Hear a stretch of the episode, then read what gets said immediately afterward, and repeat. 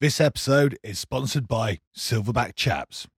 Silverback Chaps, they've got your back. Have you ever been curious about Silverbacks but just don't know where to start? Check out the website and use the code LOCKDOWNPC, that's LOCKDOWNPC, and get 10% off your first order. And this is across the whole range from chaps to caps, hats, tees, hoodies, and jackets, all designed for the working farrier by Farriers.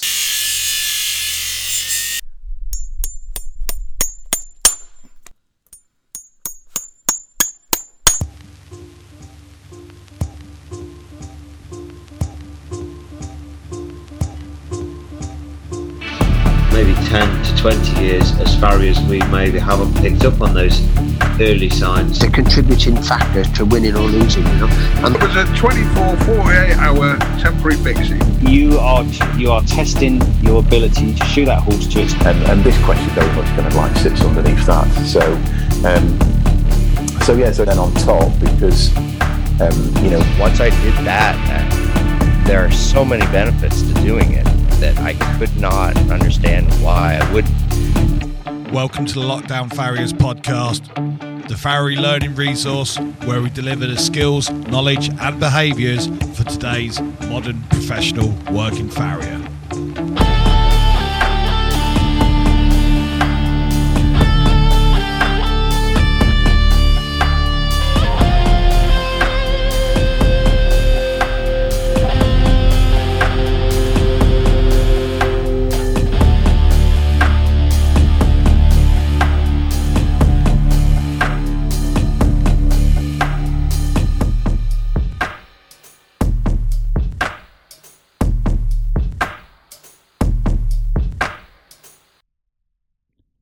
Welcome back to the Lockdown Farriers podcast. Um, we're a little couple of days late going out this week, um, mainly because the guest this week um, got stuck flying back from Italy and then had to catch up on his beauty sleep. But we're, we're here. Um, what's going on? Um, obviously, next weekend's Cavalry Pairs competition in London. Um, I think it's kind of become a bit of a focal point in the competition world in the UK, and we do have some overseas people coming over as well. It's gone to a two-day competition now um, because of the amount of entries. Bit of a strange one because it, it's a two-man class, and you're literally going down to shoot one foot. But it's fun and it's a good day out. So anyone in that area, feel free to pop in and have a look because it's a bit different, shall we say. My guest this week is a good old friend of mine. Um, he's been on the podcast a few times before. Reason he's back is purely and simply every time we've done something together, and we normally do something quite informal. We we we chew the fat, if you like, over a subject. When you look at the download analytics on the podcast, they are by far the most listened to podcast. Now, whether it's because we're talking sense or people just like hearing our interest in banter. But he's back, Wayne Priest, as I like as alluded to earlier, just flown back in from Italy where he's been teaching out there. And he came up to um, the hotel where I stay when I'm down in Hereford, which isn't far from where he lives. And we are just talking about packages not our packages, but packages. Sometimes we u- use um, shearing packages on different horses, different types of lameness. Obviously, there's loads of things to choose from now, from bar shoes, inserts, pads, packers. The the list is, and it's it's growing near enough every day when we look on social media. Where are some people use use the wrong stuff or the wrong solution, or sometimes use a solution which does make things better but doesn't isn't like it could be better. There's a lot of confusing, and you know, people are marketing products out there, and sometimes the marketing can send us down paths which you know might not be correct as well. Like most of mine and Wayne's conversations, we do go off on tangents, and there's lots of funny anecdotal stories in there as well. So sit back, enjoy, and see you soon. Um, so I've not actually seen you since. When was the last time I saw you? Oh, sometime last No, I year. tell you, what it was we did that shoeboard clinic at Stoneley. yes. That was the last time I saw you. Was that was that March last year? I think it was. Oh my god! Yeah. Yeah, it would be, wasn't it? Jesus. Yeah, it was early last year because I remember it was quite cold still. Yeah. Yeah. It hasn't warmed up since. No. I think it started raining that day and it's forgot to stop. It's, it's not stopped. um, you know. so never mind these shoe packages. We need to be fitting them with flippers. Yeah. Uh, or just put a plastic bag and just sort of like cast it in. But anyway, so um, Did so- you see that last job I did then? So, what you've been up to? Obviously, you're still shoeing, yeah, still shoeing, still running around the, the country, but I say you, still running around, around, the, around Europe, to be honest. you know you're like the new Alan Wicker. Um, I see you're out in Italy quite a lot. So, what are you doing out in Italy? Yeah, uh, the Italy thing's quite interesting. Um, it's actually their first ever qualification in Ferrari. Right.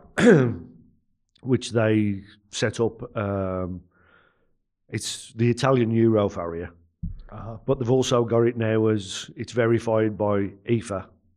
So as well as the I- Italian E- Euro Farrier, you get the certified Euro Farrier as well.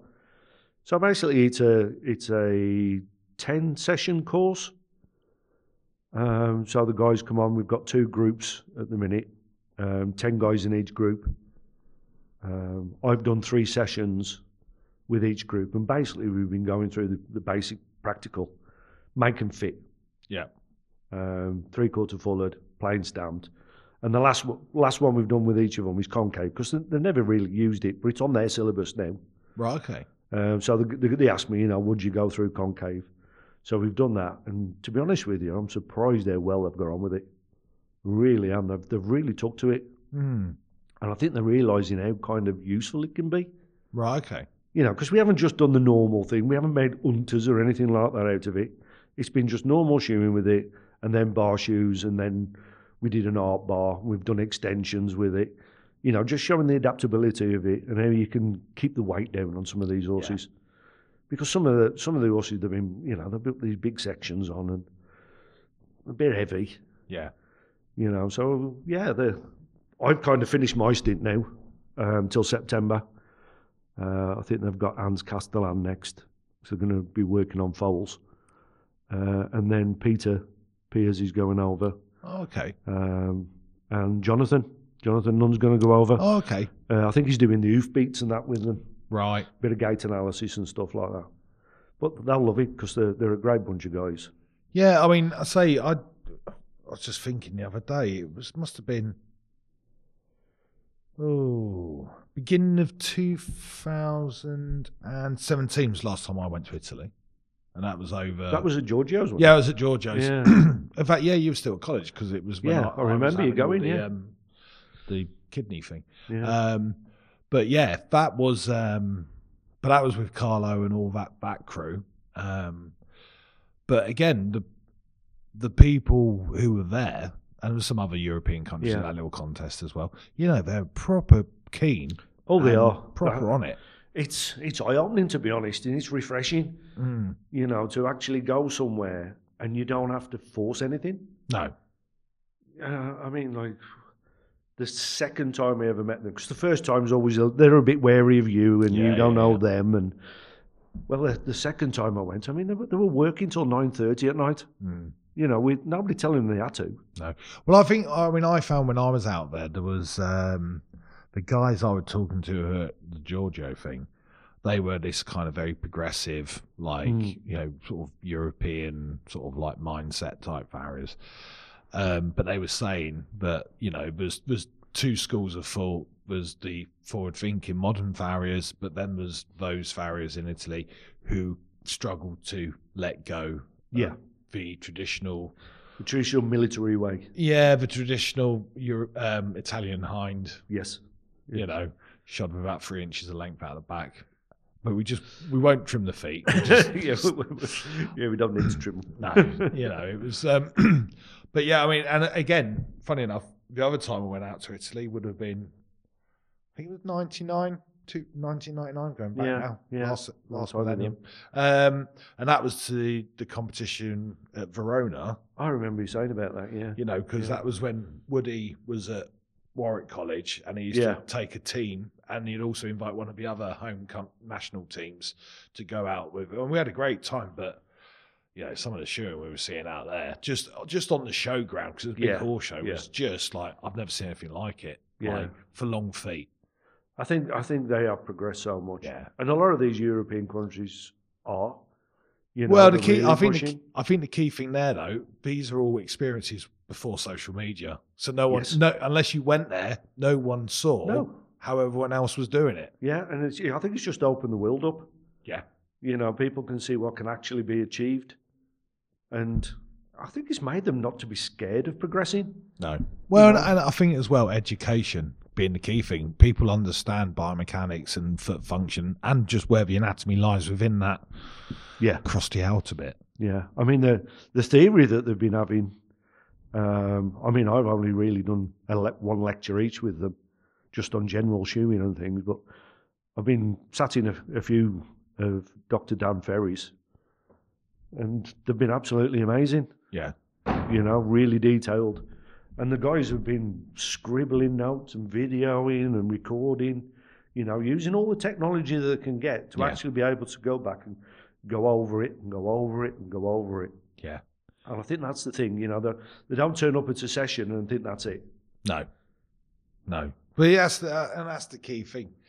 And I think that's what a lot of people miss with like CPD and that. It's all very well going to a lecture, but it, it- the real learning goes, or when you get home and you think about what you've just Yeah. seen and you kind of dissect it, because you go to a one day clinic or uh, a conference where there's a hell of a lot of information being thrown at you at any one point. It, it's like, you know, just like the old school shoemaking demo where someone makes a whole shoe in front of you. Yeah, You just remember the last bit you saw of her rasping up. yeah. It's like bum, bum, bum, bum. Well, what was You, that know, then? you forget the, you forget the important toe bend, don't you? yeah. So, um, been anywhere else? Uh, I'm still going over to Denmark quite a bit. Okay. Um, can't say too much about what we're up to because people will find out when it comes out. Yeah. Um, but Well, we, he'll we- come and kill you, the big Viking. exactly. Yeah, we've got one or two little projects on the go. Kind of watch this space. We've been doing a few articles and things like that. Yeah. Um, but we're doing quite a little bit, a lot of work now with um, some top vets that work with, mainly working with youngsters Right, okay. with foals and that. Um, so we've been focusing on that for the last few months. Um, but it's, it's nearly finished, the project on that. So, Yeah. you know, watch this space, as we say. um, anything else in the pipeline? oh, I'm off up to Scotland next month Oh, is Um, that for that? to see Jim and. Is it a conference? Yeah, Yeah, yeah, I've to Glasgow at uh, the That's it. university. Yeah, yeah, yeah.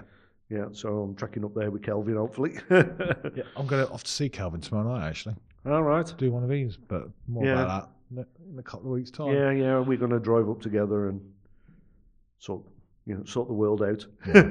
As we Yeah, do. and and he's probably he's well, it's Calvin. He's probably got a better car than you as well. Oh, yeah, he's probably got definitely. heated seats I think, and everything. I think his apprentices have got a better car than me, to be honest. Yeah, you're probably right. Um, yeah, um, I'm just trying to think. I don't think I've been anywhere else really. I was in Poland last year quite a lot. I know you was going over That's, up there. and, that's up and running now. That's that's doing really well. Yeah, I think they're on their third this year. They'll be on their third uh, CEF. Um, basically, I'm just in the background now, Yeah. just to help them out every now and then. But um, some of the really good lads that have- have qualified on the first kind of stint, they're running the show now. Yeah. Um, Artur Bocek and um, oh, what's the other lad called? There's a young lad that does it as well. Really keen. Hmm. Uh, they've got a beautiful place and everything set up there, all purpose built on a big yard. You know, fire stations all in there, there's a classroom, there's a workshop. Uh, I think they can get four, four or five horses in. yeah, And, you know, it's, it's all health and safety passed off and things. It's, it's amazing the amount of effort they put into it. Well, I think everyone across Europe they're just smashing it. You know, I mean, you know, look at look at you know the last couple of years, the amount of Swedes which have come over and they've not just had a go at the associate. I mean, the associate and the, even the fellowship now. They've come over and have absolutely smashed it. Yeah, they've been doing really well at that, and I think you know a, a big hats off to to Jay Yeah. Tovey for for going over there, and you know he's really really got stuck into them, and you know they've just gone up and up and up, and Yeah. I think they're I think they're doing a similar thing in Finland now as well. Yeah, that's fantastic, right. Yeah, I've yeah. heard that.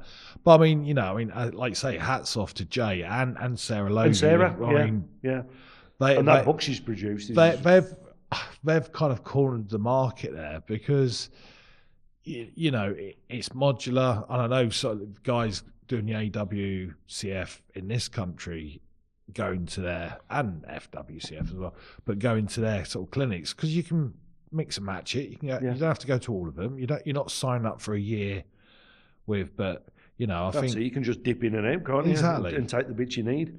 exactly. So I mean, like hats off to them. You know, Yeah. flying the flag for Team GB, but And I think the, the the beauty of it is is that both guys have been through it. You know, Jay's been through this that system, and Sarah's been through yeah, that yeah, system, yeah, yeah. and Steve Hill.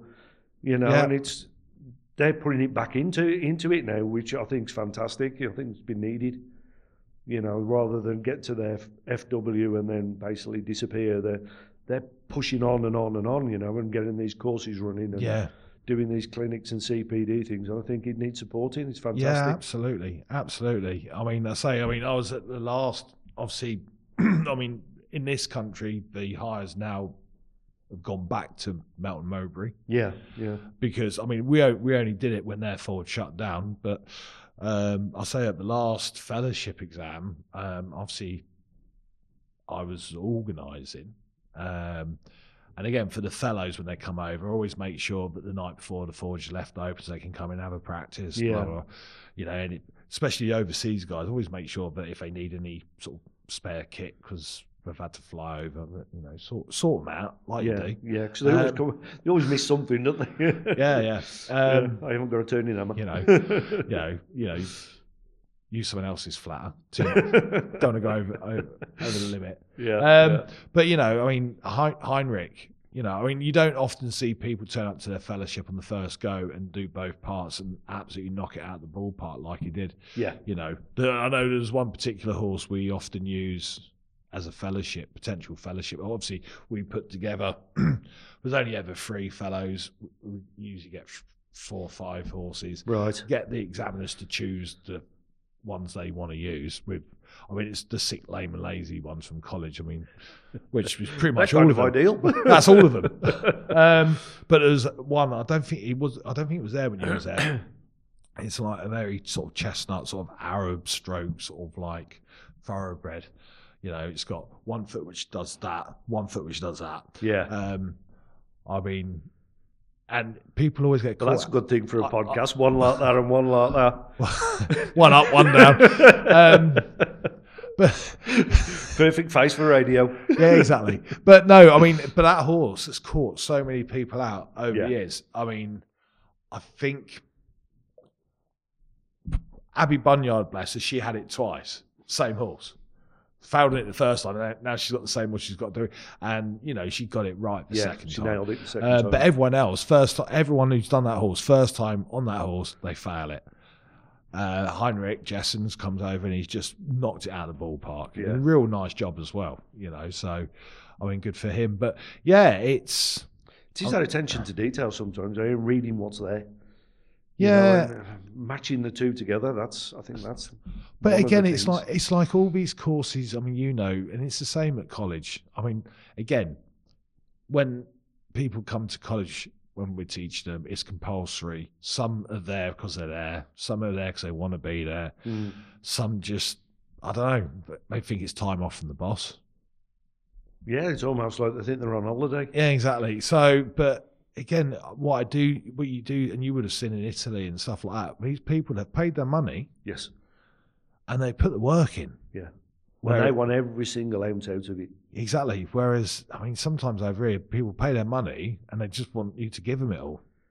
Yeah, it's it's yeah, it's almost like oh, I'm not going to pay any attention. Just write it down for me, and I'll read it when I get back. Yeah. I've only come for the, the sandwiches and the beer. Oh, Yeah. Yeah. Yeah. Where, See- where's that mentality come from I now? don't, I don't know. I don't know. But again, it's like it's what we were talking about with that whole kind of employee versus um, entrepreneurial mindset again. Going, Yeah. going back to what the, um, That's opened my eyes. That, that Yeah. saying, to be honest, because see, see Tiffany Gardner, you've changed the world. yeah, yeah, You know, you've opened our eyes. yeah. Um, bless you. But um, no, it's a funny old thing. But again, I just I don't know. I think Farry in this country, I don't know. I- It's almost like someone needs to get us every Farry in this country in a room, and we need to have a big discussion about the best way to get move forward. And yeah. we why all, are we going backwards? yeah, but we we all need to move forward together Yeah, you know, w- but you talk to any, it's like when people going about sticking prices up and stuff like that. And, you know, you've got your local branches and you sit around in, in, in the skittle room out the back having your meeting. And if you were to sit around and go, right, let's all stick our prices up to £125 a set. Half of them ain't going to do it because there's that one fib that's one person's going to stay at 65, exactly. you know, Yeah. Oh, we can't do that. We can't do that. you know. Yeah, it's like the, you know, uh, I kind of told you before some of these clinics and that you do abroad, and it's especially the like bit of shoemaking and that you, you're showing a guy there eight times how to just put a toe bend in, and this guy's going out charging three times as much as you per set. Yeah. You know, and you- you, you come home and you think, well, how's this happening? No. Do you know what I mean? Who's, who's, who's doing the right thing here? But yeah, I, you know, I, and again, but it's not something which has happened in the last sort of 10, 15 years. no, no, it's been going on for a long while. You know, I mean, and I, I dare say, b- long before we even started, but I always t- tell stories of like, you know, when I first started my apprenticeship and I was based over in Germany, we were shoeing a few civilian horses, but our boss at the time, he was adamant that we were going to charge the average British price which at the time was probably about 45, 50 pounds a set. and in Deutschmark, so this is before Euro, That's going back a Deutschmarks, bit. Deutschmarks, that equated to, I think it was either 70 or 90 Deutsch. I think it was 90 Deutschmarks. Yeah. And, um, and that was like, we was like, oh, we're making a bit of money on the side here, boys.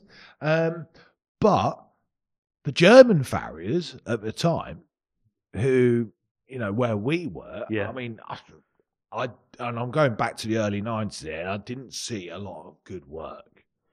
Um, I mean, I see stuff on Facebook now coming from Germany, and it's good. Yeah, They've Yeah. come like a lot of countries, including yeah. The ourselves. standards, are, Everyone, we've all got better. yeah, the standards going Um, up and up. But they were charging like 300 Deutschmarks plus a set. Yeah, which put, kind of puts it in perspective, doesn't it?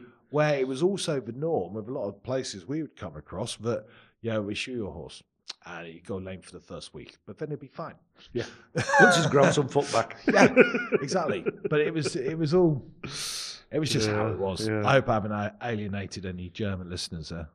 But you know, it was a long Yeah. time ago. But We're not um, xenophobic at all. no, no, no, no, at all. But um, we actually think you're doing better than us by charging proper money. exactly, exactly. And I mean, some some of their sort of like um, laws and that in the country, I thought was very good as well. You know, not allowed to mow your lawn on a Sunday. Yeah. You know, because you want to sit in your garden.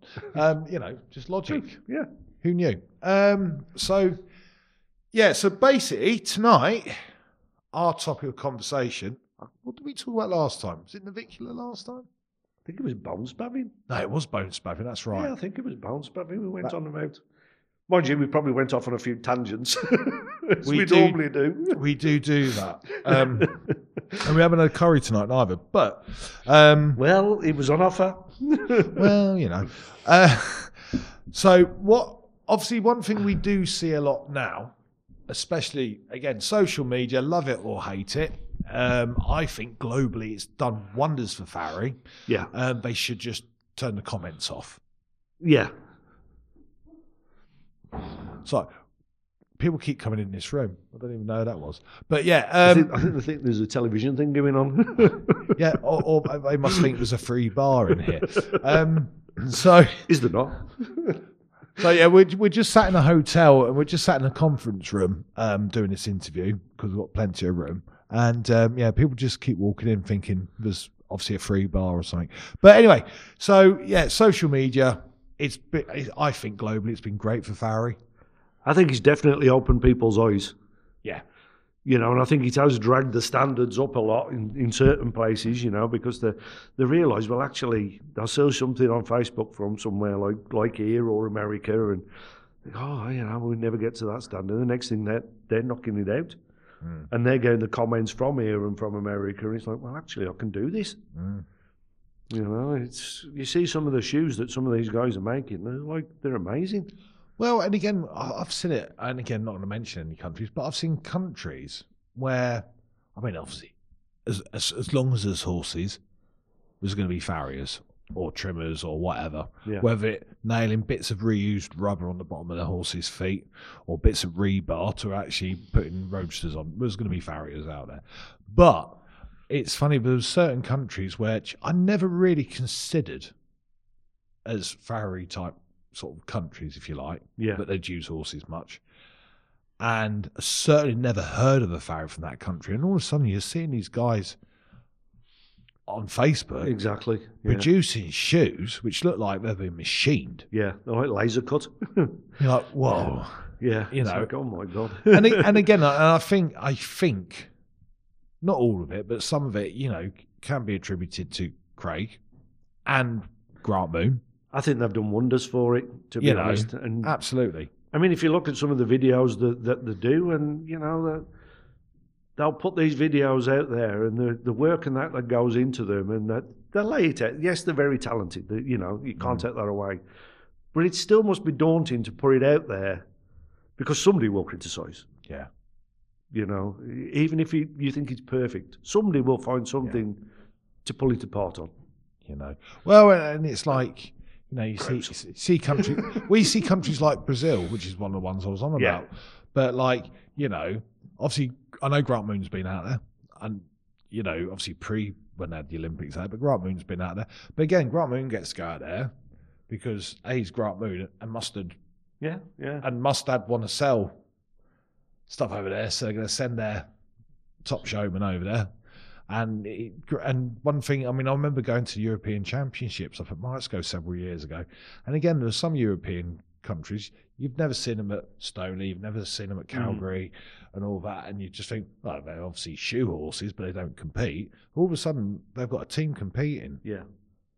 But when you watch them competing, they're all using mustard turning hammers, mustard fullers, mustard tongs, and forging like Grant Moon. Yeah, well, Grant's opened the world up to them, Oh, absolutely. you know, by instilling that confidence in them. You know. You know, show, going over there, showing them the basics, showing them that they can actually do this. Well, and, and this was going on before social media really had an impact as well. Whereas now, social media, so, you know, they can Well, they were kind of the pioneers back then. Weren't Well, exactly. And like, you know, you look at people now.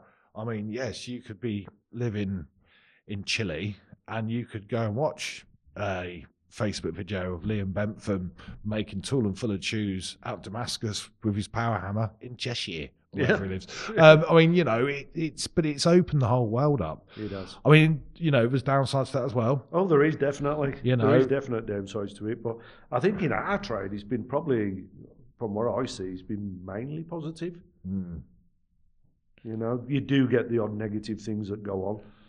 And, you know, Yeah. you know, there's been one or two Farrowy kind of groups on there that, you know, you kind of join at the beginning and then you start going through and think, hang on a minute, you know, I don't want anything to do with this. Mm, You know, where they start ripping into other people and things like that. I'm not into that. no. If you haven't got anything good to say about anything, then don't say anything. No, I think I think the trouble is as well though. People, and we might all be guilty of this from one time or another. People generally sometimes they'll post a picture. I mean, look, you do a shoeing job. Your your mum and dad are always going to go, oh, well done, good boy. Yeah, yeah, But my mum and dad ain't Farrier, they don't know. yeah. Well, actually, my mum knows probably more than me. Actually, but anyway, that's that's that's by the by. But um, but you know, you're always going to get sort of praise of people who don't know because they don't understand it. Mm. But there's you know, time and time again, you've got farriers posting pictures of what unfortunately they think's probably a really nice job, but they've obviously not studied that picture for long enough bef- and vetted it before they post it because it's gleamingly obvious it doesn't fit, or they're just that keen to get something out there to get a like um, Yeah, to get so, get the some kind of recognition for yeah. you know, and when it's just shoemaking, it's it, there's no harm, you know. Yeah, but when the horse is involved, it's a different. Yeah, kind of matter, exactly. isn't it? And you, you see it. I mean, I mean, I, I have to be really strict. with- Look, we're human. We all shoe horses. We make mistakes. You yeah. know, sometimes one job's better than another job and stuff like that. You know, and hopefully it's not that bad a mistake. But next time we shoe it, we can't fix it, and it will, it won't be relevant. But some people are posting pictures where you know it's clear, clearly the heel's not covered or the shoe's that twisted on the foot. You think that's going to have an impact. But the Yeah. sad thing is, you can't you, you can't see it. Not only did you shoe that horse, and you should assess your work afterwards. But at no point did you identify the fault because you were too busy trying to get a picture on Facebook. I had a rant about it now, but Well, it's like another thing. I mean, just, just to add on to that, I see some of the, the ones where you'll get a picture on there and somebody's done a really good job at something, but then has done something to it that's contraindicated. So they're like contradicting themselves. Well, you're saying it's this, but then you've done that to it. You know, like putting a plain stamp lateral extension on for bounce babbing and then sticking big pins in it. oh yeah, Do you want it to slide or not? yeah, yeah. That's that's the um, Yes, you know, yeah, we, we all get restraints. We all have to use these traction devices and things. But think, you know, Mm. it's, don't put something on there that's going to be shoot yourself in the foot with. No, exactly. It's um, you know, and and again, the, f- the thing is with the bloody pins, you know. Well, there's there's a pin and there's a pin. We know that. We've been to Israel. Hey. we've been to Israel. They love a pin. Oh, they do. They love as many pins as you can get in a Yeah. shoe. And But as I big mean, as possible. you know. But I mean, again, those pins, yeah, they're supposed to be sunk into the shoe with a small prominence. Yeah. So more more often than not, once the shoe starts to wear, it's when it's towards the end of the cycle Exactly, it starts yeah. to work. Not like half the pin in the shoe and the rest of it sticking out like yeah, like studs in football boots. and then you know when, yeah i mean and, And, then again in the wrong place, and then one on one side, and well i know john's done a lot of hoofbeat with sort of studs and the effects on you know breakover and landing and yeah. foot and, and it's quite horrific Yeah. you know but yeah it's and let's face it why do they slip on the concrete because it's either not being ridden and the person leading it is not paying due care and attention of where they're going, and the horse is half asleep, or they're out riding it down roads where they're not paying due care and attention. They're probably texting in one hand and got washing line reins on the other. Well, that's that's that's the big thing at the minute. You see, and you see it all over the place. You know, the horse is slobbing along on the end of the end of the bit. They're sat there just playing on the mobile phone. Well, it's like a lot of them when we ride in the school, we are training, and our days off, we hack out. Yeah.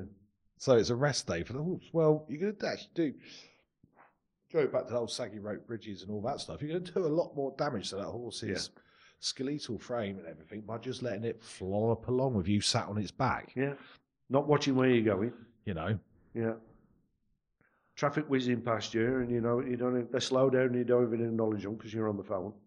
I'm not just for comedy value. I'm not going to mention overweight riders and that neither.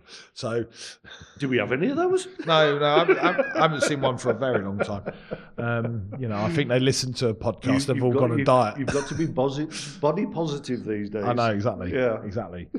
Yes, jolly, jolly, j- middle-aged jolly ladies. That's, they're the ones. Yes. They're the ones. So anyway, right. So what we're going to talk about tonight, and again, joking aside, we had we had um, it's often been joked about that you're not a real farrier these days unless you've got at least one picture of a de- a 3D pad with blue dental impression material on your Facebook profile page. But that's something we want to talk about tonight. Different packages for different problems. You know, Yeah. what does a 3D pad do? Because and let's face it, 3D pads I think would be actually quite a game changer in comfort shoeing, remedial shoeing, whatever you want to call it. I think the 3D pad and how that's evolved um, has been a massive game changer, and it's made a lot of horses better um, in the last few years. I mean, kudos Definitely, to yeah. Derek and that for Yeah. bringing that into our lives. I think it was. uh, I think I think it was one of those things that was kind of needed. Yeah, yeah, yeah. The only problem I, th- I think is again, it's like a little bit is good, so a lot more must be better.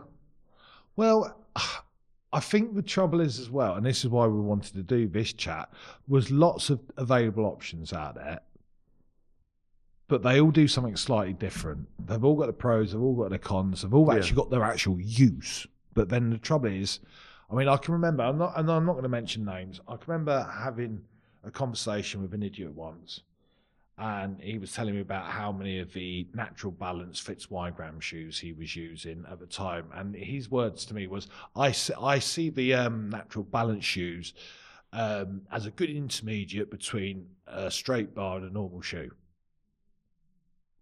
You'd have to run that You one put- past me again. And I thought when he said that, I thought, "Why'd you put them on backwards?"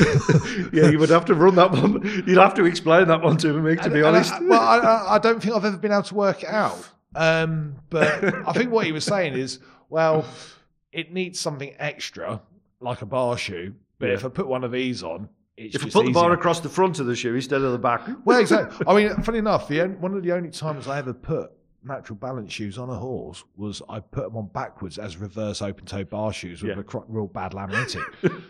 um, and once it got better, six months later, I turned Yeah. them round and Yeah. nailed them back on the right way. I love the Um, way they call value them for Fitz money. Wigram You know? Yeah, that was a thing. instead of Fitz Nothings. but yeah, so that's go. that's basically what we were going to talk about tonight. Um, sort of when to use what. I mean, you know, a, a real good place is to talk. Yeah, well, I'll tell you what. Why don't we get a drink, and we'll probably s- stick an advert in. Then we'll talk about pads. A few years ago, I changed my shoeing chaps. I had a nice pair of silverback chaps and I moved to another brand. Thought I'd give them a go. Over that period of time, I've probably shod less horses because of doing more teaching, and I dare say my core strength has suffered. It became apparent over the last year that my back was getting worse and worse, and I was even getting sort of bouts of sciatica as well. Recently, I've retired said apron and gone back to silverback chaps. I've got to say, within a shoeing cycle, my back is so much better. The innovative um, design, it supports you, and as long as you fit them and you're wearing them correctly, it will help your back, which, let's face it, is the number one tool in the farrier's toolbox. Pads then. When to pad and when not to pad. It's funny, I find, the evolution of pads. So let's go back to the start of our careers. Obviously, you've done a few more years than me, but roughly the same kind of timeline. When I started, the only time we tended to put pads on was when you'd got a very footsore, Yeah. thin soled horse, Yeah. which the problem was, and there was only really kind of leather or these very cheap, rubbery type pads on the market at the I time. remember we used to have sheets of leather. Yeah. We just cut them out. Or we used to go, like, especially in the army, you'd go and see the army saddlers and they'd just cut your spare saddle flap out or whatever. Yeah, But yeah. it was like back then, what used to invariably happen, you'd put a pad on for whatever reason. There was nothing really to stick between the pad and the foot. No. The foot would get sweaty. And when you did actually come to reshoe it, the f- sole was now thinner and softer Yeah, it was minging. Yeah. than it was before. yeah. Um, and again, then I think mid mid to late nineties, Vetec stuff started coming out, and we all, all went to Equipack. Well, we started to get them Luex pads and that, didn't we? You know, yeah, them that's expandable around about the ones same and- time as yeah. well. Yeah, yeah, yeah. And Theraflex. Remember them Fer- Theraflex from, uh, were they were they Mustad? I don't know.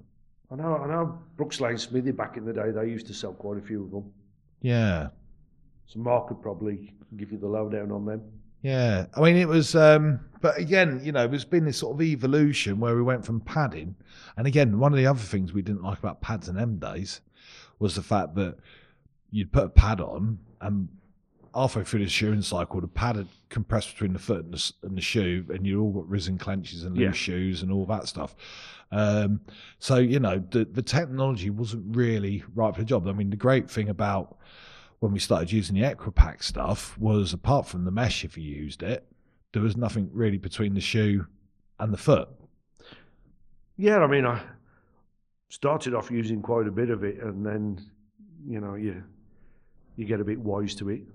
Uh, and I used to see some guys, you know, pour it in, and then like the equipack would be higher than the the, Mm. the shoe. Oh, it's, you know, to put some pressure on the sole. Well, that was great when it was soft. Yeah, But then it had hardened off a little bit when the weather changed. And the next Yeah, thing you'd be yeah, walking yeah. around like they've got concrete in the middle. yeah. You know, get this stuff out of me. It hurts. Well, and I, there was that big thing of you know people were filling it level to the shoe as well, which Yeah. you know that foot does. You know, Yeah, where's, the, sole, where's the mechanic- sole well, supposed to go? exactly, and, it, and when it loads, it drops. Just, you know, so I mean, you know, we did.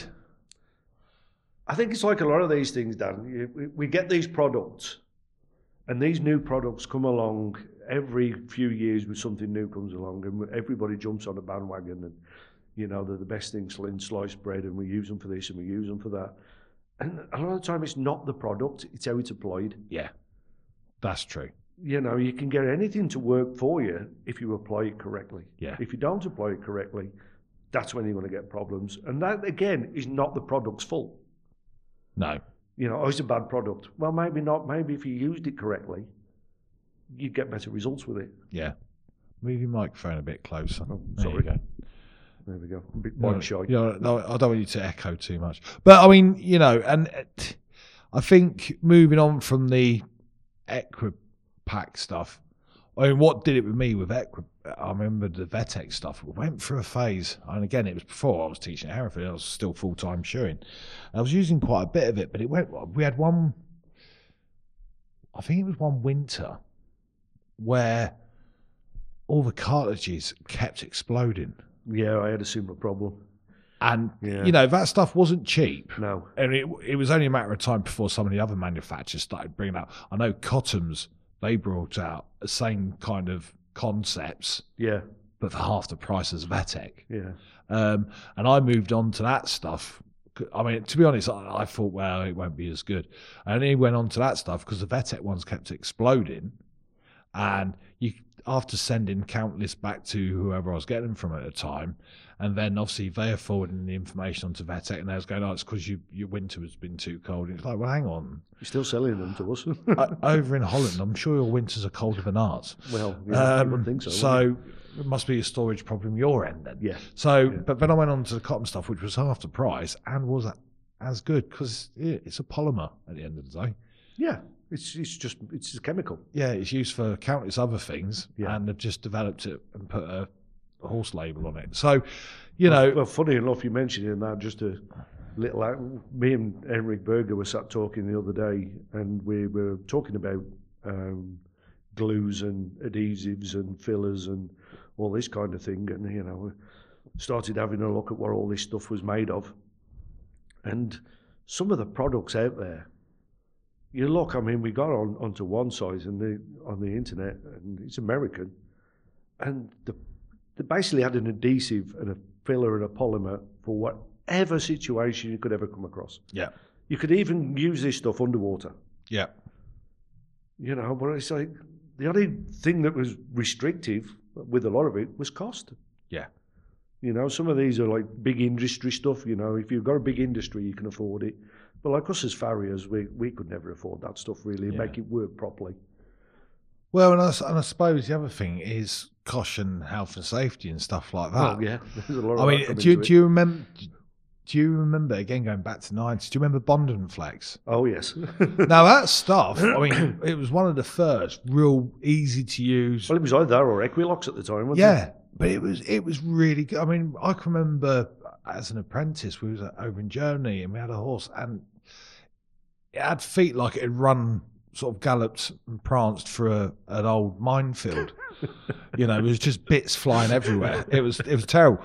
But um, we pretty much rebuilt it and got shoes onto it Yeah. using Bond and Flex. The only problem with Bond and Flex soon as you burn onto it, you died of cancer. Yeah, it was it was pretty horrific stuff. yeah, it was. yeah, Um, when it, when that came out, you know, oh, you've got to be careful of this. I, I always remember seeing a cartoon. I think it was in the American Farriers Journal back in the uh, in the nineties, and it was a a farrier, and you see like series of cartoons, and he comes up to this horse with a mask and everything on the glue, and then somebody's looking over. There's a mushroom cloud.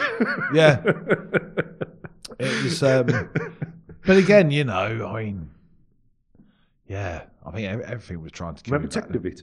Eh? Did you ever use Technobit? Do you remember that stuff? No. Oh my god. Yeah, that that was like pre pre Bond and Flex and and thing. the vets. You we used to get it through the vets, but like you know, you mix it together and you put it in there, and it's a set, and it would be like concrete. Yeah. I mean, like concrete. And like two, three steps down the road, and stuff was out again. but, you know, it's all we could get, unless you wanted to use a car body filler. Well I could, that just reminds me of um when the army used to buy the horses in every year from Ireland. And they'd obviously, they'd obviously, they'd sent a purchasing team out there to. And I, I think what the Irish sellers used to do was get them into a pub, f- ply 'em full of Guinness, and point out the window. Yeah, see that field of horse over there. You know that lot's um, X amount of pounds. And so I don't think they actually ever picked the feet up and had a look. But it used to make me laugh because these horses used to jump off the boxes at Melton when they'd arrived. Some had got shoes on, some hadn't. But the amount of bits of body filler and stuff just falling out all over the floor. You're like, oh, okay, this one has a cloven hoof. it's amazing what you could hide. I know. Um, but yeah, so obviously moving on from the sort of like Bond and uh, not Bond and Flex, the um, Equipack and all those, then we had this sort of resurgence of modern pads, sort of with Lurex and Yeah. all these other pads started coming onto the market. And it was funny because you always had sort of at that point, um, and it's a bit like one of the questions Brian Mullins used to always ask in his Stratum Tectorum. Um, that you know, when he he used to ask the question about pads, you know, leather or synthetics, and you know, people kind of they had their thing that they liked to use Yeah. and but it wasn't necessarily right for every occasion. But this is no, these are the pads I buy, and these are the pads I use. Um, some of them were good, some of them were good in some cases, but not others. But Well, it's horses for courses, isn't it? You know, what do you actually want that pad to do? What's the terrain it's kept on? What's the environment? How long's it going to be on there? What's the horse husbandry like? Are they going to keep it clean or is it going to be paddling in three foot of mud? yeah, And, you know, you, that should help you then pick a product that is going to do the least harm. yeah. I mean, and I think the big game changer. Not only did the pad technology get better, but we started to have packers to put. You know, soon I as think we- that's been one of the main soon things. as we started to add packers to it, I mean, you know, we've gone from the magic cushion Yeah. to the magic cushion with a matrix and then back to dental impression material. I mean, I mean, But if you if you look at the dental impression materials we are, we get now, or what are they called, digit Mm. impression materials, uh, change the D to something else because it's nothing to do with teeth. no, It was dental impression material we got right at the beginning. We used Yeah. to get it off the dentist um, technicians, and it was fantastic stuff. well, It's actually quite dense. so it is one on that. And it, it was very, very dense because I can remember, again, this is probably pff, early 2000s. being in the army, the guy who was Farrier Sergeant Major at the time, Nick Milebass, bless him, he went on to do his army um, regimental sergeant major WO1's Yeah, course, and he went off. And because we were Vet Corps at the time, part of the Army Medical Services, so he goes off with all these other medical WO1s in Right. the army, and they go and do this course. And he went. He went on there. He was away for four weeks. It was sort of like a promotion, of course. anyway, he came back and he'd be, befriended this sergeant major from the dental corps Right. because obviously the army's got its own dental corps. Very small corps full of dentists, funny enough. But this guy was in charge of the British Army dental store. Ooh. so there's two things Nick had spoke to him about, and basically we had pallet loads arrive. Yeah. Right. Yeah. Dental impression material, which we had got a cupboard full. We didn't really utilize it because we messed around with it a bit, but there wasn't really at the time with the horses we were shoeing. I mean, we were hand making most of the shoes. We didn't really. Well, that was the thing, wasn't it? You know, Well, it's we a fi- didn't, we didn't really utilize the dental impression material. What we did do, bored soldier, bored bored squaddies, nothing to do, is we made lots of giant penises out of it. Do you know? I was, I was just thinking you were going to say that for some reason. Yeah, and I kind of, kind of thought, well, I know what's coming here. I mean, our modelling skills got really, really good.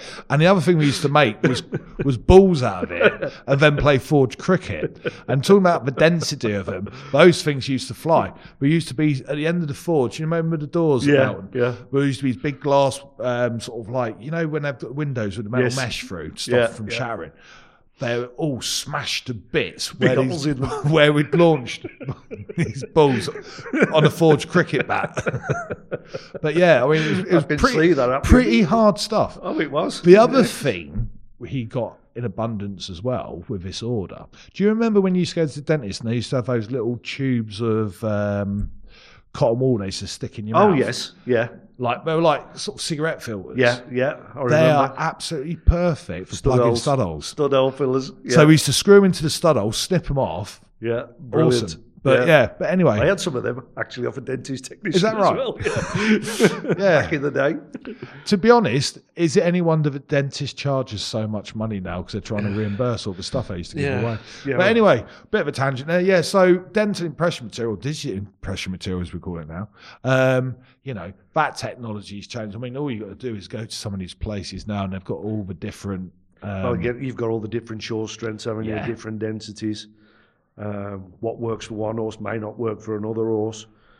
And uh, it- again, it, I think it comes back to the application of the product rather than the product itself, choosing the right one and the right reason. Well, I think set time as well because we've all been there. Whereas you you have one, and it's great. You use it in the summer, Yeah, yeah, not a problem. Then you've got another one you use, or you use that one again in the winter, and it don't go off. yeah. It takes forever.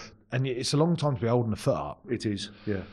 And that's the last thing you want to be doing, really, isn't it? 'Cause, exactly. You know, it's, it's no good for us, and the horses No. don't like it either. No, exactly. Stood there with the foot in the air for like 20 minutes while you're waiting for this damn thing to set. I must admit though, that's where that little hack I came up with, where that um, naff hoof gel I put on the feet. If you smother that in, over the top of it, it, it don't. You can put it down on the floor. It don't holds stick. it in. It- well, no, it Oh, doesn't. it stops stick, it sticking. It stops it sticking because Yeah, I did this yeah. horse once, and it got these elliptical uh, bar shoes on, and I'd obviously put it in there.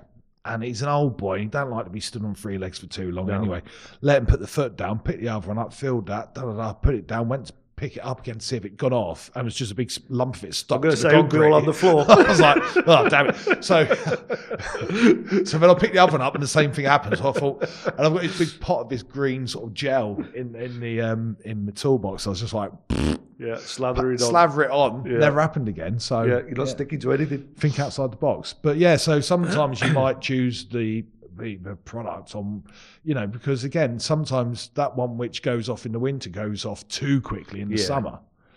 So I do find some of them as well. I- I mean, I used one uh, that I hadn't used before. I'm not going to name it or anything like that, but if I was abroad doing something and we got given this stuff to use.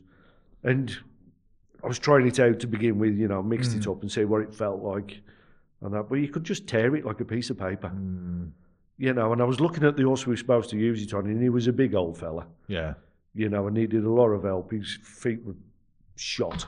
yeah, And it was the only thing we could stick underneath him to give him any comfort. So I thought, well, this ain't going to last five minutes. no, You know, so it, it's again, it's look at the product. Is it going to do what you want it to do? Don't just get roped up on a name.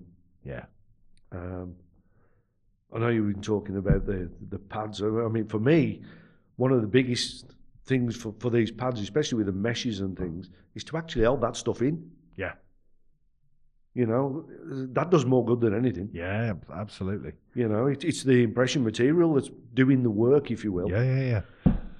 Well, it, it's almost like sometimes those feet who really require it, they're the ones like when you when you go around the backs of the bulbs hill and you put your thumb into that little Yeah. recess where you've Yeah. got your thumb on top of the digital cushion. And Yeah. sometimes you pick up There's some of these- nothing there. well, yeah, you, you pick up the foot and you put your finger in the sort of central cleft of the frog and you put your thumb in there, yeah. The one was you touching. know, like a bowling ball. And it's like, oh, Yeah. Oh, Something not quite right here. you know, what have I been learning about digital cushion and hoofing Yeah. at me when it, it's obviously doesn't exist really? Yeah, they don't really You know. need one. So, but it's a case of like you, you get that mass and you put it in the underside. Yeah, of well, the that's foot. what you're doing basically. isn't it? You're, you're, you're kind of using an artificial digital cushion, if you will. Yeah. You know, to keep that stimulation in the back of the foot, to get it, stop the prolapse, the digital prolapse, if you can. I think a lot of the time it gets used too much. Mm. Um, I see it in, I see, you know, and sometimes you see it in pictures, but I have seen horses with it in as well, where you're looking at it and thinking, yeah, I- why is it in there? Because it's doing nothing. Mm.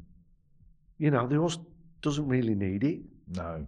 you know, and it's just because it looks good and you can charge more. Yeah. I mean, I think one thing with it, and like, one thing with it, and especially,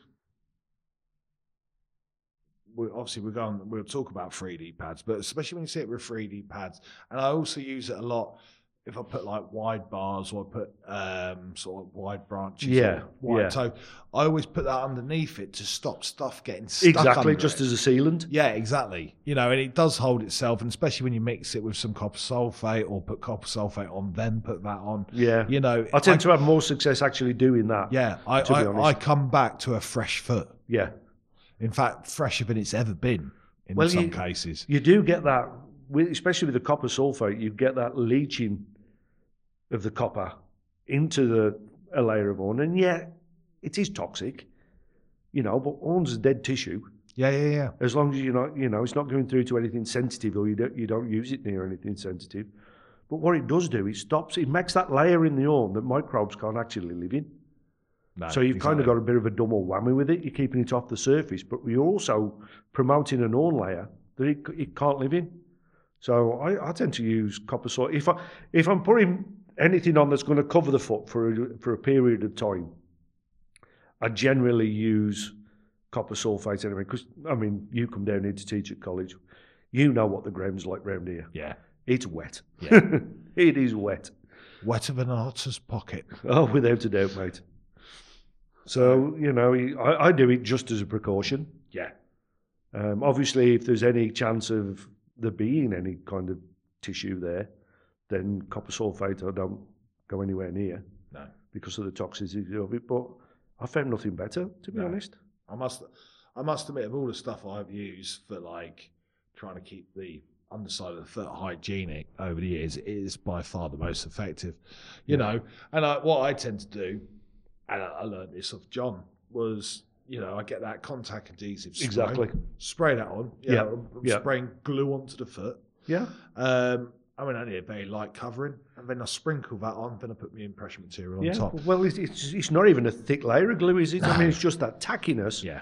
that will keep the copper sulfate there while you actually put the stuff on top of it.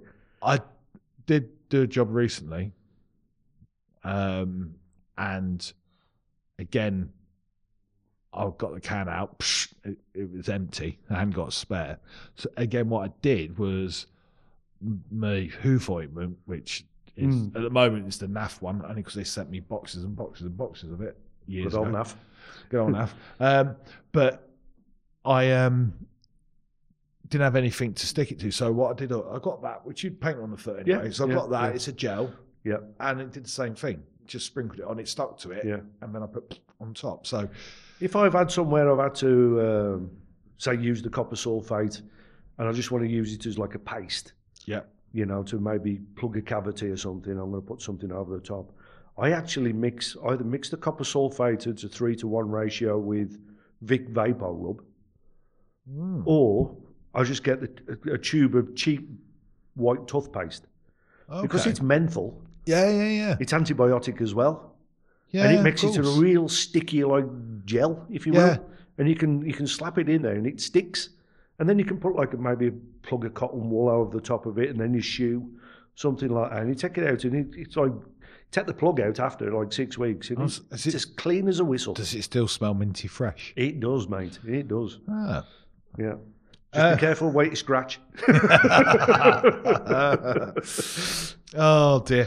But yeah, I mean, and like I say, it kind of alluded it to 3D pads. Now, funny enough, before the 3D pads became a thing, I was using a lot. So I'd gone back to using a lot of leather pads. yeah. And again, one of the big problems, I don't know about everyone's country, but certainly in our country, one of the biggest problems we were probably still seeing, but certainly over the last 10 years, was negative palmer angles. Yeah. Um, and, you know, I think what happened there was what used to happen vets used to x ray horses and tell us we'd got a long toe. Because from the outside, it did look like it Yeah, has got a long toe. yeah, Well, actually, no, it's got like low heels Yeah. and was yeah, and you'll remember we went through a phase where far, uh, vets were making us forcing us to take more toe off take more toe off take more toe off Yeah. And And we had that- that anti toe yeah few years, didn't we? you know and then Yeah. we had all the side tech natural balance Yeah. all this stuff and it was all about shortening the toe length Yeah. you know um and sometimes doing it mechanically rather than taking it off so there was, i see a lot of problems where um people would take it and especially on hind feet as well you know you s- like we, You're we taking away the horse's propulsion mechanism well to exactly begin with. i mean and i still see it sometimes where and i see this a lot with people who shoe top show jumpers where they were obviously around back in the long toe times Yeah. where with vets would tend to take more off, and they've obviously got so set in their ways. They look, and we we put quarter clip hind shoes on, which came from hunting originally as a Yeah. safety feature. So it c- could, if it overreached, it was hoof, not metal. Blah blah blah blah blah. That was basically the only reason. Yeah, exactly. But then these guys now are getting the shoe out of the box, they're cranking the toe open, fitting it a lot further back than it was meant to, and then shaving all that toe off, which is Yeah. there for protection, back to the shoe. Yeah. So on these little stumps with no form of propulsion, uh, pushing the back feet off, they need that toe to push them off. Yeah. But anyway, went on the tangent then. We was talking about negative palm well, angle. no, I think it's still all part of it. Yeah. you know, because that you see that happen. You see these feet robbed so much, and then something applied because it's been robbed. Yeah. Well, maybe if you didn't rob it so much in the first place, you maybe wouldn't have needed. you know, I think we're very quick at getting gimmicky, Yeah. and the brighter colours they use, the better. Yeah. Do you know? Well, the brighter the colour, the more you're selling it to horse owners then Yes. as well. And that's not being rude to the horse owner. Oh, But, can I have the blue colour instead of the green? And well, what's the only thing? I mean, all my years of shoeing and going from toe clips to side clips to side clips to toe clips, yeah, you know, from different brands of shoes to machine made to Linishin shoes, making them look shiny, all this other stuff we do. yeah, What's the one time horse owners turned around and went, Ooh, what have you done there? Copper nails, oh yeah, oh yeah, they love them. you know? Ooh, They're shiny. ooh, rose gold nails. Can I have rose gold nails? No, because that box was free off someone. I ain't going out and buying them I ain't gonna buy the dumb things. because they don't bloody work. But that's just my opinion. Um, so, Shared. yeah, so going back to negative palm rank. So we ended up with always also with negative palm rank. So we started getting good at trying to find ways to fix Yeah. negative palm. Now, although you still had those vets out there who were going, oh, put a graduation on, which that don't work. No, makes it worse. I found one of the best things I found, especially on the really bad ones, leather pad over synthetic pads. Yes. It's a natural fight. Well, let's face it, why do we have negative palmar angle? Because the heels, with expansion contraction, rub away on the shoe. Yeah. That's why we get the deep metal grooves on the back of the shoe Yeah, where the heels are rubbed away. So if we've got a millimetre, two millimetre deep groove on the back of a shoe, how many millimetres of hoof have been abrased to create that in the steel? well, exactly. You look at steel; it's a lot denser than Ufo, isn't Exactly. So I found the natural fibers. I mean, yes, pads, pl- uh, synthetic pads did a bit, it? Mm. but again, rubber's quite abrasive. Can be quite Certain abrasive. ones are, especially. uh, Yeah, Yeah. And yes, and it was very Yes. dependent on brand. Yeah. But I found the natural fibers and leather pads pretty much didn't abrade anything. And all of a sudden, you know, Well, it's, like- five it's weeks skin later. At the end of the day, isn't Well, it? exactly. Five weeks later, I've grown quarter of an inch of hill, which this Yeah. horse has never had. Yeah. And if you did that in conjunction with something like a heart bar as well, and you know, engaged, you know, took some of the weight off Yeah. the hill, just put some it through a column each of arch bone. support. I, I just saw, s- and with a good packer as well. I mean, at the time when I was using the leather pads, I think I was using Magic Cushion, which, you know, di it, again, it wasn't as dense as the um, impression material or any of the other silicons and that. Kept the foot really, really healthy. Especially if you mixed it, you could always mix it with something thicker. Yeah, like, like the the Hoof Matrix, Matrix, yeah. or um, I think um, Billy was selling that Hoof Hemp. Yes, that's right. That was quite good mixed with Magic Cushion, just to give Apparently, it you could, that bit of smoke, density. you could smoke that as well. Somebody did tell me that, but uh, yeah, I'm not into But- plastics.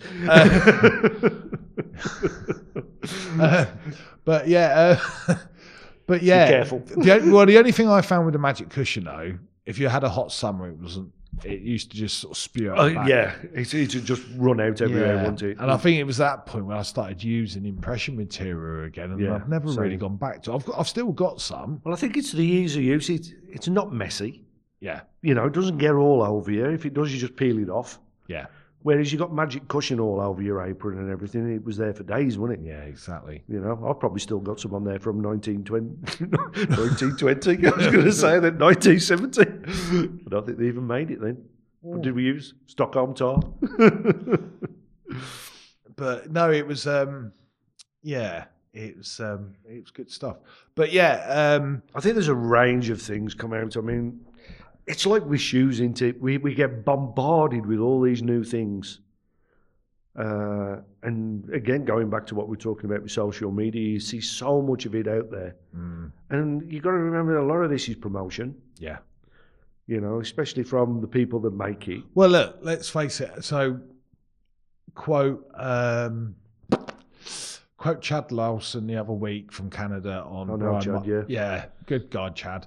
But when he was on the Brian Mullins po- podcast, and you know, and again, I'm not starting a barefoot trimmer versus Farrier debate here, but like he said, what a barefoot trimmer's really good at marketing, what Farrier's really bad at. Yeah. Uh, sorry, no, sorry. He said what barefoot trimmer's really bad at, and he said trimming feet. He said what they're really good at, marketing. What Farrier's really good at, trimming feet. What they're really bad at, marketing. Yeah. I mean, these companies, even though they might be a farrier based company selling product, they've got their marketing head screwed on. Yeah. They've still got to get that product out there. And, they've- you know, that product has got to start making them money because there's a l- large investment into a lot of this stuff. And, you know, fair play to them. But to me, it's it's another tool in the box. Yeah. It's something I can go to when I need it, Mm. not because I want to put nice pictures on Facebook or I want to impress somebody. You know, I use it when I need to use it. And to be honest, I've got a box in the back of the van full of all different types of pads. And some of them have been there like three or four years, Yeah, yeah, yeah. you know, because um, it'll get me out of a fix sometimes. Yeah. But then as soon as it- I get recovery, it's back to normal. I mean, I can't remember what make they are. I've got. S- Yeah. No, all good, thanks, mate. Yeah, yeah, yeah. Yeah, yeah. Yeah, cheers. Thanks. Cheers. No. Um, they, they care about us at this hotel. Oh, no. I know, legends. But no, um, I've been here a long time now. I was saying, they're part of the fixtures and fittings here. I feel yeah. like I feel like the major. You got your in- own room? I, I feel like the major in Faulty Towers. I'm just always here. I've been here long. I've been here longer than most of the staff. It's had two owners since I've been here. I thought I saw your name over the door when I walked in. They, they had drama with an Blue old plaque. They, they had they had drama with an old man one night. I was in my room, and the manager she knocked on my door. She goes, "I need help. I need help." And I was like, "Well, what's happened?" So, picture this: I go into the, she- I go in with this old lady. She knocks on this door, and we go into this room. There's an old lady in absolute distress because she her husband's had an accident. Oh, no. They're both pissed. They've obviously been in the bar, come back for extra because there was bottles of spirits on the what's name. Oh, And well. These this was an old sort of in probably their late seventies Yeah. couple, so it was obviously having a dirty weekend away. I don't know. So- Regaining the youth. So we're on the bottom floor. They've obviously gone for a bottom floor room because they don't want to go and do the stairs. So what? they've come back to their room. It must be about eleven o'clock at night. Manager's knocked on my door. Help! Help! Can you can you help me? Because I need this old man's had an accident. Goes into the room. We go in the room. So this old man's laying face down in the corner of the room with his head in the corner of the room oh no. groaning. the woman's crying. She's all hysterical.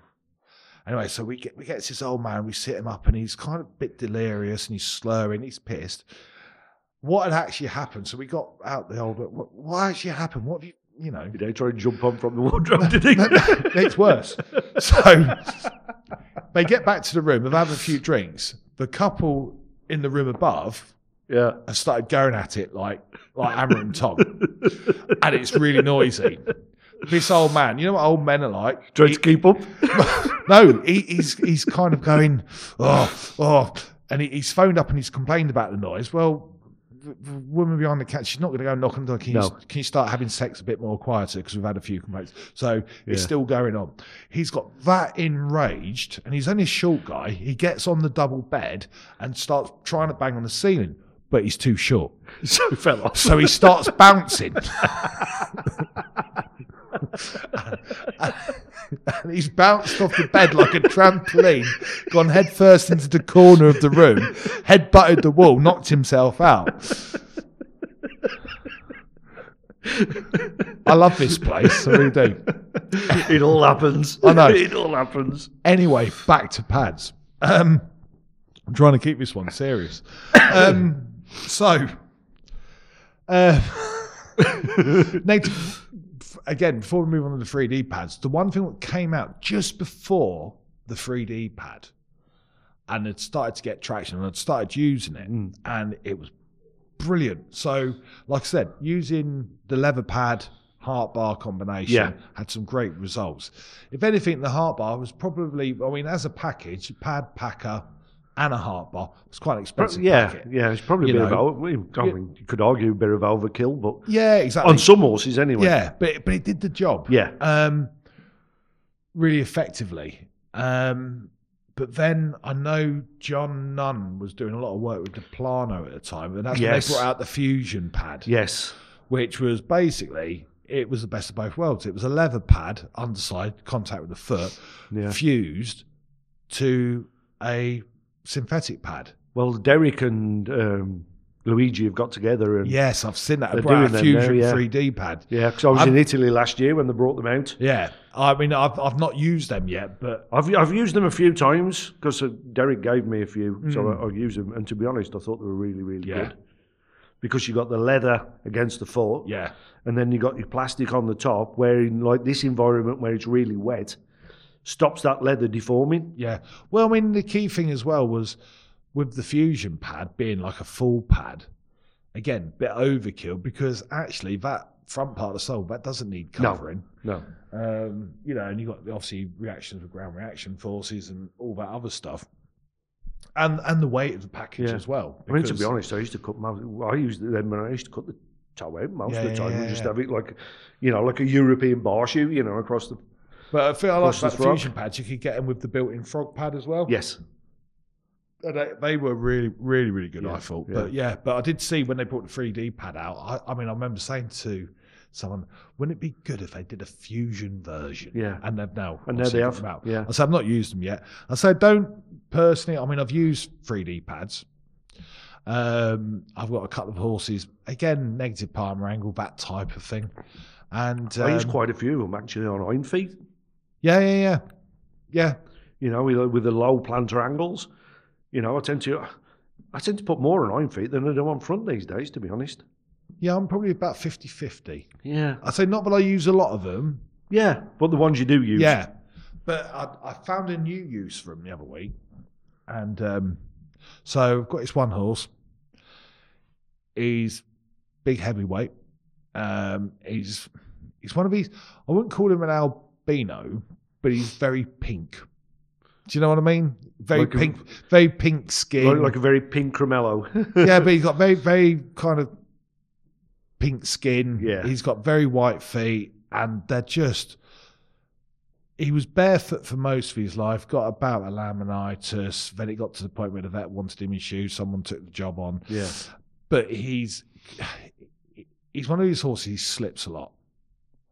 So what happened invariably, they started shoeing him, got him in shoes with heart bars and stuff, and he came out of those, put him into normal shoes because of the sole depth. He needed Yeah, something yeah. on there. Started sliding a lot, and the Farrow at the time then put him into them Olev black rubberized things, and. Ada Farid did disappear off the face of the planet. Is one of those, um, but unreliable. But it was an old client of mine. They got me to have a look, and it Yeah. ha- it, was really, really jarred up. I mean, yeah, he's overweight, but It Well, was I don't too- half stick. it was too. I mean, it hacks out on the road.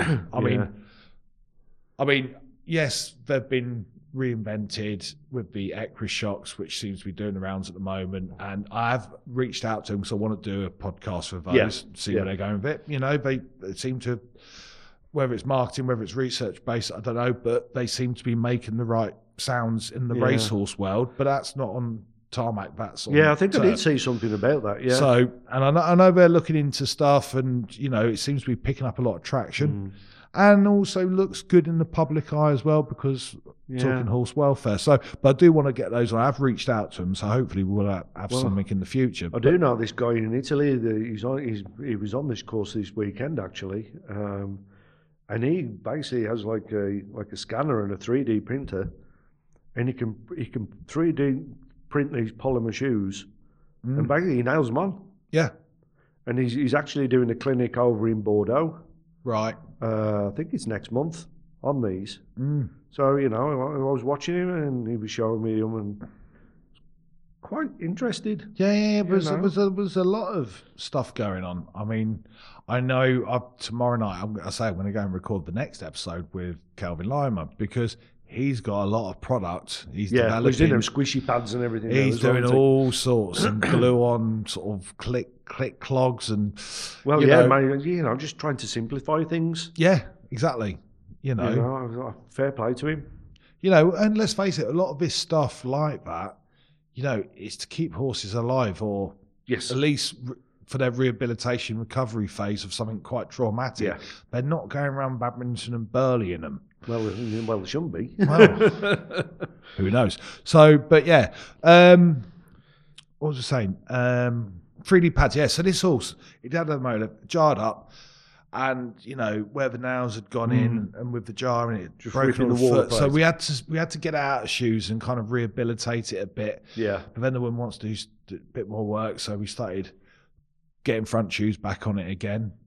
And this was end of last year, eh, year before, sorry. Um, but then I, it was slipping. Oh yeah, but it slips. I mean, to be honest, they need to engage their lower leg and actually push Yes. the thing forward and actually ride it. To be fair, um, would help. But you know, they just hack out around the local back lanes and oh, it slips. So I put some of that sh- um, surefoot stuff in. You know, the gran where you Oh, they're the granular stuff. yeah, the kind of it's a bit like you braise it in Yes. kind of thing. Yeah. And that was quite good, but I kind of set it into the shoe so it wasn't too sticky out. Yeah. But uh, but then because of the weight of the horse and it just doesn't like shoes. No. So it got to the end of the summer and its feet were just falling apart. So I said, look, we're just going to have to stop again. We're going to have to let the feet grow back, see if we can manage it, maybe put it in boots, blah, blah, blah, blah, Yeah. blah. Ideally, it's got big feet. I don't think they want to wear it in boots because it makes its feet look even bigger. But anyway, Yeah. Yeah. moving on from that, we get to the point where the feet, it's we've had a very wet winter, you know, getting towards sort of Christmas time where the feet were so soft, even just going out in the paddock and going in and out and all that, his feet would they just were he was running out of feet Yeah. Yeah. Just because of the weight and everything disappearing on him. the quality was quality of the feet had kind of sort of I'm like, well, I have to put him back in shoes, but you just know what the end result's going to be. So I thought, do you know Yeah. what? I'll put it in shoes, and I'm going to put a 3D pad on it. A to try and support the column of bones to kind of Yeah. take some of the pressure off the hoof capsule. Yeah. Stop it pushing through the shoe a bit. and then they're like, "Oh, you're going to put pins or something in to stop it slipping." And there is that kind of bit where the horse owner's a little bit. It probably doesn't slip as much as they make out, but it's in their head. Yeah. And I said, no, no, no, because these provide grip. I said, really? I said, yeah, yeah. And I was kind of blagging it, but it actually does work. Yeah. So when you've that horse is on on the tarmac and it loads, it's pushing that Push, pushing the pad to the floor. pushing the pad to the floor. It's acting as a brake. Yeah.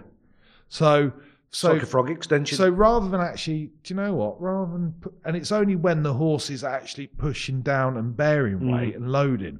So actually, rather than putting all these tungsten pins and all these other traction devices on horses which are slipping, we'd probably do the horse a lot more better just by putting 3D pads on them because they do Derek would provide love grip. that. Derek Yeah. would love So yeah, again, Derek and Jim Blood. that. yeah, yeah. you you know my situation. You know I know quite a few people in the trade. And a couple of years ago, when these pads were first coming out, it was Derek's and Jim's and Enric's. Mm. and I was kind of being pulled ye way and ye way, Yeah, and yeah. why you showing them ones, why you not showing mine, and blah blah blah blah blah. So, whenever I do use them, I never take a picture No. because if I use one, I'm getting one in the ear. If I use the No, other, I'm no, getting the exactly. other one in the ear. And to me, they are different. No. They are different pads. One expands at the back, one doesn't. So if I've got a foot that needs holding together, I'll use that one. If I've got a foot that's kind of locked together but just needs something underneath it, I'll use the other one. Mm. You know, and I find I get out of it that way. Um, I do prefer one over the other, but I'm not going to say on here because I'll get killed. well, it, no, it's it's funny, but you know, and it's a bit like I think sometimes farriers let themselves down because. I, like, I guess we've all been in a situation where we turn up at a yard and we've not got something, so we bodge something. And it was funny, I got a phone call. So there was a big show I set. called it problem solving. But I got I got a call the other week, and there was a big show centre near me, and I uh, get loads of calls at weekends. I, I don't know whether they Google it, but they're like, "I've t- I've travelled all the way from the Outer Hebrides. I've Yeah, come down to yeah. this regional finals or whatever," and they don't they never put a duty farrier on Oh, because they don't like paying them. Yeah. I think they've got a big festival there. They have one then, but they- that's, you know, we show people like they're just greedy, aren't they? Anyway, so they've got no duty farrier, and someone's travelled down from the other end of the country to go to this final, and they've pulled a shoe off in the box. Yeah. And I always get his phone calls, and I always, well, sorry, I'm not here. I'm away, which I usually am, but so yeah, I can't do it. F- try someone else. I don't know. Any Yeah. numbers. You know, don't know, it's, it's nothing. It, they're not. Well, it's a, clients. it's a uh, It's- job to, yeah, exactly. you know, sort farrier, other farriers' numbers out for them. Exactly. That's what the FRC's website is for. Well, exactly. So I got a call the other week, and the trouble was, I've, I, I was out riding my bike. So I got my, mi- I'm listening to my music. I'm sort of riding, and I'm blowing out my backside. quite frankly.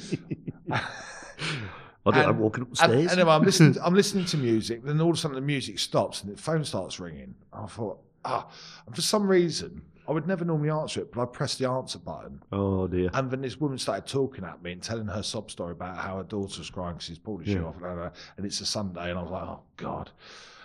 And I made the mistake of listening to it for more than thirty seconds because then I felt sorry for her. Yeah. Um, so I said, right, okay, I'll come and do it. She goes, the only trouble is it's got pads on. We've got the pad with the shoe and blah blah blah. So not a problem.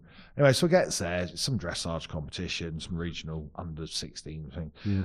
and it's a pony. It's a dressage. I mean, it's pure dressage. It's quite a high level. First of all, it's three quarter, three eight concave on it. Yeah. Only ever goes in the school. And I'm like, well, if it was that much of a high level dressage, well, well, I'm in concave working on arena surface. Yeah. You know, if it was an eventer, yeah, it's different, but not an hour and hour dressage horse. And this 3D pad, so it wasn't it wasn't a big foot. It would, would have been, let's say, 12 and a quarter inch foot Yeah. front foot. and it must have got the biggest 3D pad you'd ever seen to the point that had he'd had to cut away that flange that much that it was literally a thin strip which fitted to the outside rim of the shoe, a thin strip from like frog Oh, I've plate seen them, yeah. to yeah, frog yeah, plate. Yeah. and he'd had to grind, linish and burn into the frog plate that much. and I was like, Why? right, not not only have you run out the neck si- run out of the neck size, you've run out of the neck size. And the size And before then- that? Yeah. And I was like, there's a lot of effort gone into that, yeah. but it's not really, you know. So it was a very very It'd probably thin been better strip. off not bothering. Yeah, exactly. and I just, I just, well, yeah. One thing I have found and I think is interesting, and Ga- it was Gareth Thomas that put me onto it, to be honest, because he was using these 3D pads a little bit before me, yeah, um, because he was, I think he was trying them for gym or something. right, And, you know, you get these horses that need a bit of a medial lift or a little bit of a spiral. Well, can I just say, a 3D pad's quite modern for South Wales. I- Uh, Well, I, I thought so at the time. I thought, how does he know about this? Not me. anyway, he was like buying the wedge ones Yeah. and then just flattening the one side. Okay. And I was like, whoa, fair play, Gareth. That's that's that's a neat little trick that, and I have used it myself, and you know, it's it's worked really really well because you're keeping the weight down as well. yeah. You know, I mean, that's the beauty of the, some of these products for me is, is weight. I think weight's always an issue. Yeah. So I mean, you know, the lighter we can keep it, the better. I mean, I've used wedge pads before where I've gone up a size and Yeah, it's, you know, spun spiral around. bit, you yeah, know. Um, but no, that's that's actually really, really yeah, that's clever. That yeah, I thought it was. Hmm. Yeah, he's not as daft as he looks. that's two clever things he's done. Yeah, I wonder who told him. So I can't remember the first one. But, um, yeah. So, but yeah, I mean, i look, I mean, we've seen like 3D pads when they first come out. People were going on about the 3D printers and stuff, and obviously we've mass produced them because I, I don't think there's enough 3D printing machines No. to actually turn them out that quick. no, I no, mean, they they have been. they are injection molded. Yeah. Yeah. They, you know, they're not three D printed. Yeah. Um, they are injection molded, but I, I do like as well there they have this antimicrobial Hmm. um, compound to them, which at f- I fir- I actually first thought I thought no that's a gimmick. Yeah. There's no way that can work with a with a polymer plastic like that. Yeah. Yeah. And then I was speaking to somebody who's actually a chemist. He says, "No, that's actually quite plausible. Yeah. Yeah, we can, that can work." And I'm like, "Okay, what do I know?" You know, so that's a, that's quite a good thing.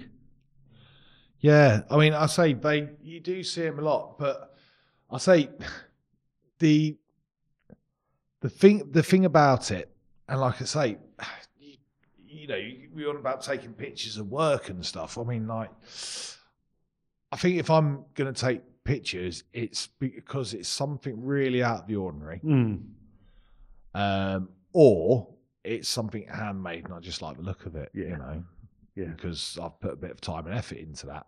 You know, I could have prefabbed it. You Yeah. know, I've got the shoes to that, but you know, Yeah, like, sometimes like, when like you- yourself, we like our shoemaking. yeah. When you tap something out and you you know you think oh and you put it on and it actually looks really good and you know the horse is performing well in them. Mm. You know, I think that's just a little bit of a professional pride. Yeah, yeah, yeah. and why not? Um, especially if somebody else can then follow that Mm. and have a go themselves, you know. know. So you know, th- You know, there's but a lot of things. I mean, we come from the same similar era. There's not much you can do, can't do with a bar of steel and a few tools in the back of the van, is there? no, y- you're right. I mean, I, I can still remember going back to Vetec when um, when Mark still had Brooks Lane. He got he obviously he was selling the stuff, and he got the guy from Vetec, and he came down Mm. to the army camp and um, they we had a sort of CPD day where they went through the sort of super fast and Yeah, all that yeah. stuff. And um, Mark's kind of like did the opening sort of spiel for the and introduced this guy, and he says, "Right, what this what we got here?" He says, "You lot don't really need this because you can do it all on an anvil, but for those who can't, this stuff will get you out of the shit." that sounds like a very good mock quote, actually, to be honest. But, you know, But you know, it had its place, and actually, It some, did. It did. sometimes good shoemaking in conjunction with stuff like that, Yeah, You know. it's kind of win-win then, isn't you it? know, was because there are there's always going to be s- some stuff you can't do with a hammer, yeah, unfortunately. Um, but that's why it's a good tool to to have. yeah, but I mean, you know, you something know, extra you need. Go, going back to sort of like other modern things, when we, we were talking about different bar shoes and that, but like when Workman brought out the or- Ortho kit, yeah, that was a game changer. Yeah, there's been a few, and some of them not very good, different bar suit shoe inserts over the Mm, years. And, you know, so a lot of people used to prefab, drop a bit of rasping or a bit of intriate or whatever. Um, but, you know, when the Workman Ortho kit first came out, that was like really the first sort of like al- almost Lego like. well, it was Kind of wasn't it? Meccano. Yeah, it was like a Meccano thing. Yeah, You know, you got different sizes, different types, you know, extensions. I mean, yeah, okay, there's been bar inserts, but no one's ever had extensions Exactly. and wide branches Yeah. and stuff like that. toe And- extensions. um, yeah. I mean, you know, and that I took a lot from that. Funny enough, I did, I did a lecture at college today, um, sort of revising different Mm. functions of different types of bar shoes and stuff. And uh, one of the pictures on this presentation is the old um, um, Ortho Kit logo. yeah, That sort of workman shoe with all the different Ortho Kit bits because yeah. that kind of everything's in that. Sort Yeah, of, it's, yeah. It's, it's a great. It's kind of teaching tool, that. what what do you need? Yeah, Here- exactly. Here you go. Zip it in, and you're you done. know. And also, it was a great thing of like when people try to replicate that in shoemaking, it's in the wrong place, yeah, you know. it's and when you quite look, often it's in the wrong place, and it's too big, and it's too heavy, and well, "Oh, it's too exaggerated, or Yeah, and it- it's, you know, you're thinking, well, how's that poor horse now going to be expected to perform with Yeah, that thing it's still on? got a function. yeah, and it, it, one of the things that, again, packages, if you want to call it. One thing I see is we kind of going down two different pathways. Are we shoeing horses for pathologies, or are we shoeing horses for performance? Mm, I'm seeing too many horses that are supposed to perform with these remedial shoes on. mm. That is actually hindering the performance and Yeah. Mm. making other things break. And it's like, come on, you know, think about traction. How's that horse going to move? How's that surface interaction going to be? You know, we put some of these things on, and then it goes into a big, deep sand school that doesn't need it anyway. No, exactly. Do you know what I mean? no, You know, it's it's like crazy. but then you get you do get as, as well. I mean, like, I mean, some farriers are guilty of not having enough knowledge to back themselves up, and you have some vets out there who don't quite understand the intricacies um, of shoeing and how the shoe affects on what surface, and like you know. We've got a horse. It predominantly works on the concrete, and they want a suspensory shoe on it. Yeah. I, mean, I know we talked about suspensories and stuff before. you know, it's So like it wants why? a wide toe and it never goes on anything Yeah. soft. Yeah, That's it's not going to work, exactly. you know. You know, it's like, come on, let's let's start thinking about why we're doing something instead of just reacting and doing things. exactly. I, Oh, I had a couple of guys who, you know, they've been pestering me like, man, oh, we we want to come uh, come over and, and ride out with you. And I said, why? You're just going to be bored stiff. I said, you won't see any of all this fancy stuff you see on Facebook. You'll just see everyday regular shoeing. Yeah. You know, you're not going to see all this fancy stuff. Well, So what's the point? You know, you- you're going to come and be totally disappointed because, you know, I'm not using this product and I'm not using that product and I'm not, because I don't need to. If I do, then I do. Yeah. You know, but it's kind of when I need it, not just because I've got it. No, ex- exactly. I mean, and again, you know, I say going back to the ortho kit, what that also did was that then started off loads of different manu. I mean, I know Heinrich did with Viking and other manufacturers have come out with their own Yeah, they are their own not takes off- on things. Their own takes on stuff. I know Yeah, yeah. Jim brought out loads of stuff. Yeah. What I liked about Jim's was all the little holes, like in the front, in the uh, in the heart bar. I mean, a bit difficult to fit because they're quite intricate. But Yeah. where you've got all the holes in there, you know. I mean, there's weight reduction and everything. Well, there. there's weight if you're going to reduction. use material, it's going to stick in there. well, it's gonna lock exactly. But- But they're on about the impression material keying in and stuff. But I Yeah. said to Jim when he brought them out, I said, I said, "What's the one thing?" You know, when you talk when you talk about bar shoes and horse Mm. owners and stuff, what's the one negative you always say about putting on bar shoes? Hard to keep it hygienic. Yeah. What you've just done is invented a bar which a you can flush through, Yeah. and the air can get to the underside of the frog. Yeah, it can Always breathe. Oh, Said. Yeah. So yeah, And Oh, there's something to be said about that, you know. yeah. It's- But again, that was an accident. That, but it, it, it But it did. It worked. Yeah, exactly. Yeah. Um, but then there's there's one thing I, I'd use on one horse in particular, and I think Calvin Calvin does them because they're one of the Calvin's inserts, and it's almost a half shoe insert. I mean, Yeah. it's quite a heavy package, but it's one horse's shoe. It goes bloody well in them. Well, that's the thing, because the horse actually needs it. Yeah, because it, it's got horrible conformation, it's got horrible feet, and it just loads. And Yeah. It only ever goes on school, but the back end, any other shoe, it just sinks in. Yeah. So it's just holding it up. So it just holds it up. Yeah. You know. Yeah. But And- again, you wouldn't be able to make that shoe. You could make a European bar shoe, a Brexit bar shoe. Yeah, but how much work's wide that going to bar- be? Exactly. Yeah. Is it repeatable every like five, six weeks? Yeah, exactly. You know, you're going to get to the point where you think, oh, God, I'm going to met them again. Mm. Whereas you can just pick that up and zip them in and you're done. And you've, you've got it in like half, well, a Well, and the other two- th- third well, of the time. the other thing with a lot of these inserts and prefab in bar shoes and stuff, you can fit the shoe Exactly. first, Yeah. then drop it in. That's why I prefer them, to be Yeah. honest. No, You there's a know? lot to be said for it. Yeah. So Because you you know you you get some of these feet and you look at them. I mean, I've got one at the moment. He's a he's a, dr- um, a jumping stallion, and he's a he's a he's a big lad. Hmm. Um, he's as good as gold, Crammer, but he's got the worst feet you could ever see. I mean, they are straight as a table edge, and they just smash off. Because he's a Kremlin with pure white, and his sole's as flat as a pancake. And, you know, uh, he, he has to have good- art bars on. good breeding stock. Exactly. yeah, and that's what they're using him for. Um, but he's got like cort he's got medial and lateral quarter cracks, or that did have. So you know, I put art balls on him, but because of the shape of his feet, it's so easy to fit an open heel shoe Yeah. and then just zip the Yeah. you know, just weld the frog plate in there. Yeah. I was trying to to get a manufactured art bar on him. Oh, it's just Yeah. ma- actually quicker making one. Yeah. Do you know what I mean? you know, and you know, this goes down to that whole kind of you know shoemaking over forging versus fitting and stuff like that. You know, and the I like to think you and me, you and me, we can forge, but it's just some things are just too difficult to fit. Yeah. You know, Yeah, you know, and it's just too much hard work on some of Yeah. them. absolutely. You know, you look at it and think, oh my God, I'm going to make something for that. And you may do it the first time and get a real buzz out of it and actually get it right. But then you come to the maybe the third time you've got to shoot that horse with them and think, oh God, I'm going to met them again.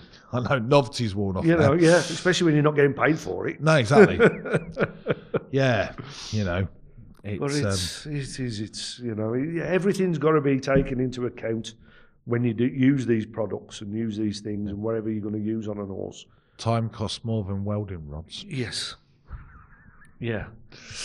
And it's so much easier. It's less stress on your body. Yeah.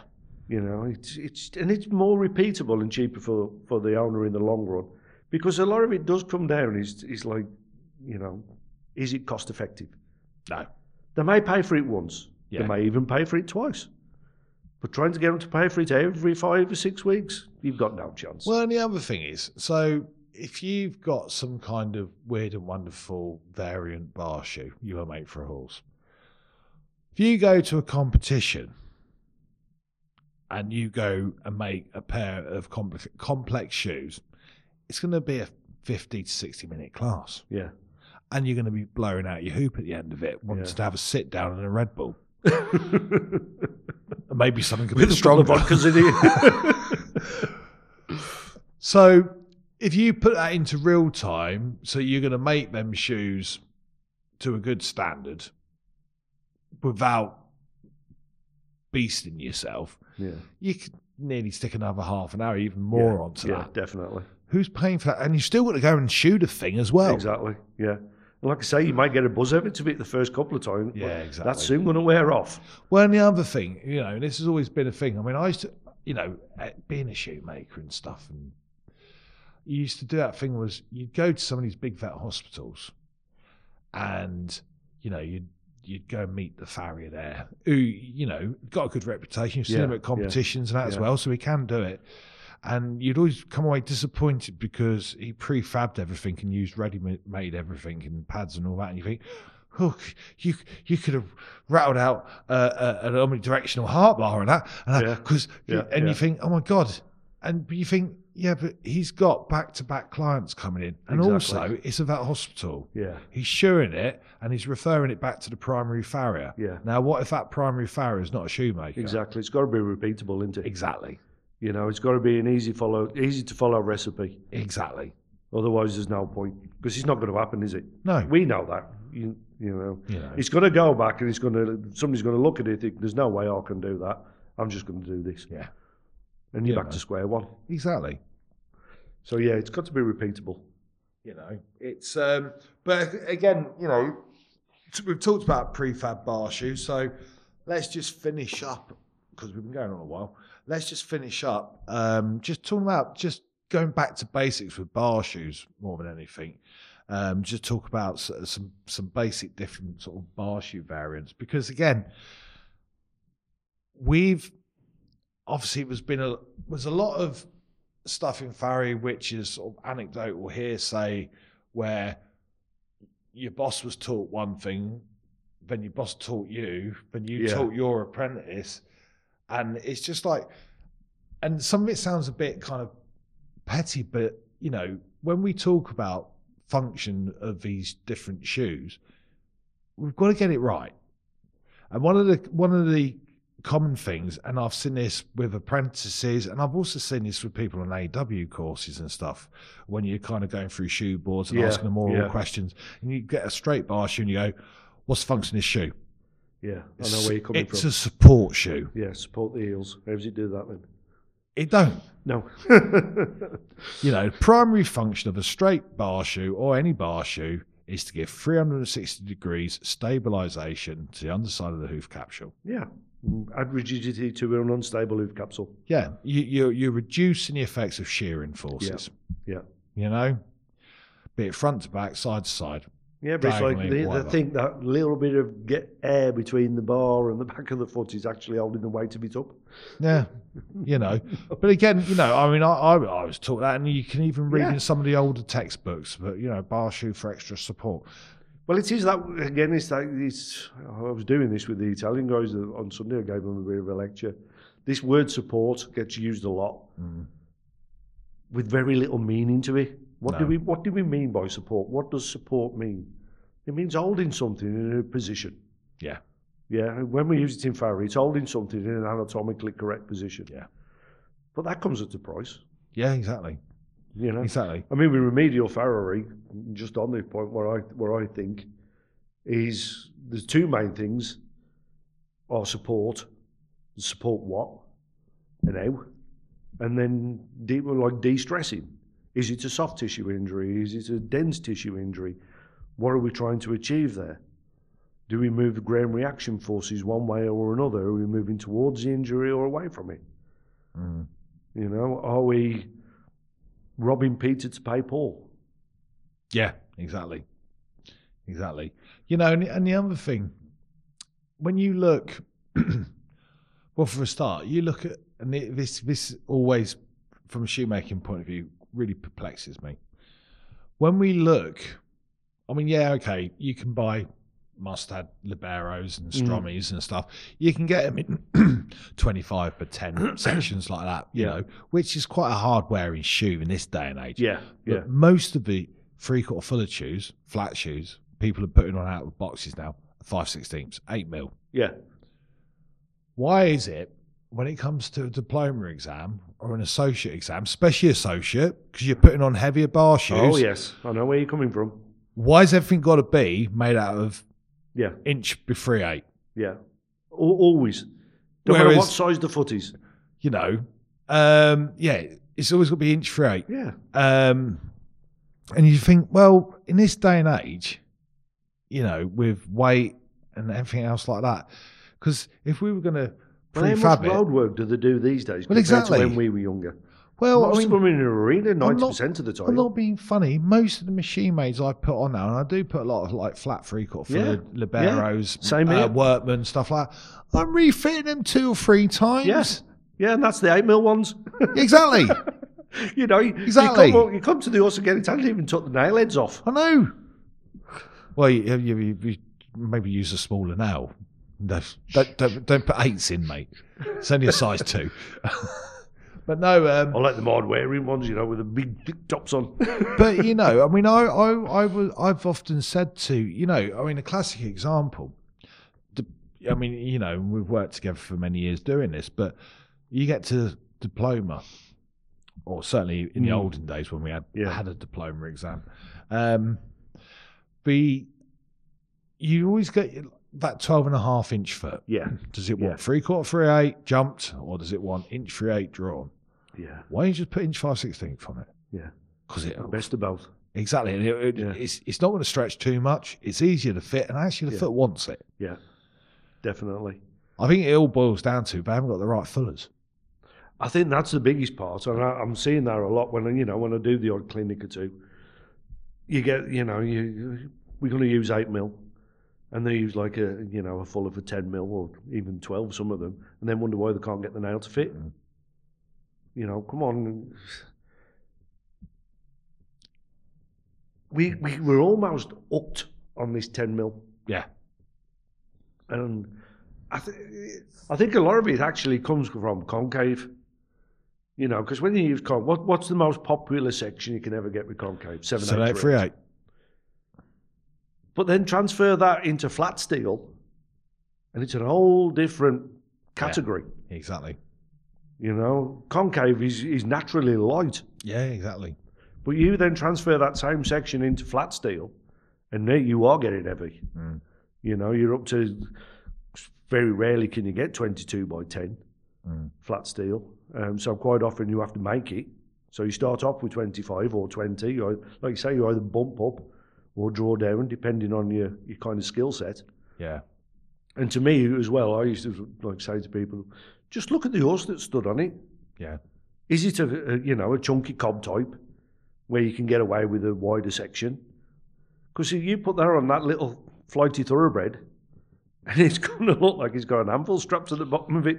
I did work out once, talking about get, being able to. I mean, you can get it, but it is like quite, yeah, it's quite hard to get. You can get the 22 by 10 yeah, or um, 7838 flat steel.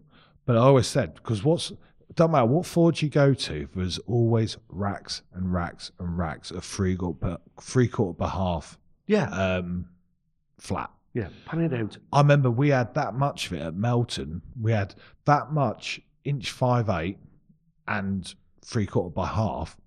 We could have built half an aircraft carrier.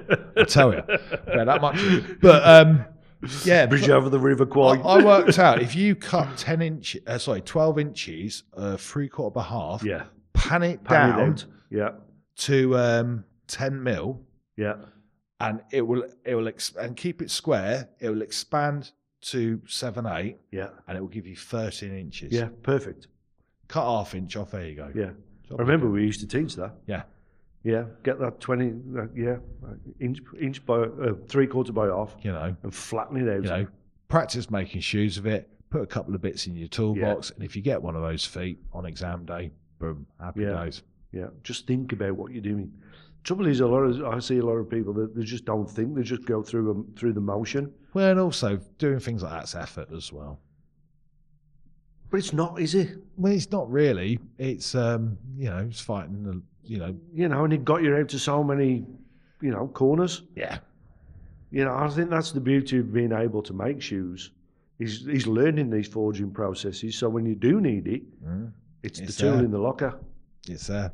You know, But again, I think the, the- the trouble with it as well, though, it's all very well having those skills, but you've got to keep on top of those skills because you can get, you can get skill fade, ver- you know, and some people more than others can get skill fade Excuse with shoemaking very, Yes. very simply. I mean, yeah, we we all know that one guy who can pick a hammer up, having not picked up a hammer for ten years, and they can just make something really, really nice. But me. Few and far between, though, aren't they? yeah, You know, and that's That's why I think you know Ferrari is is a vocation, not just a job.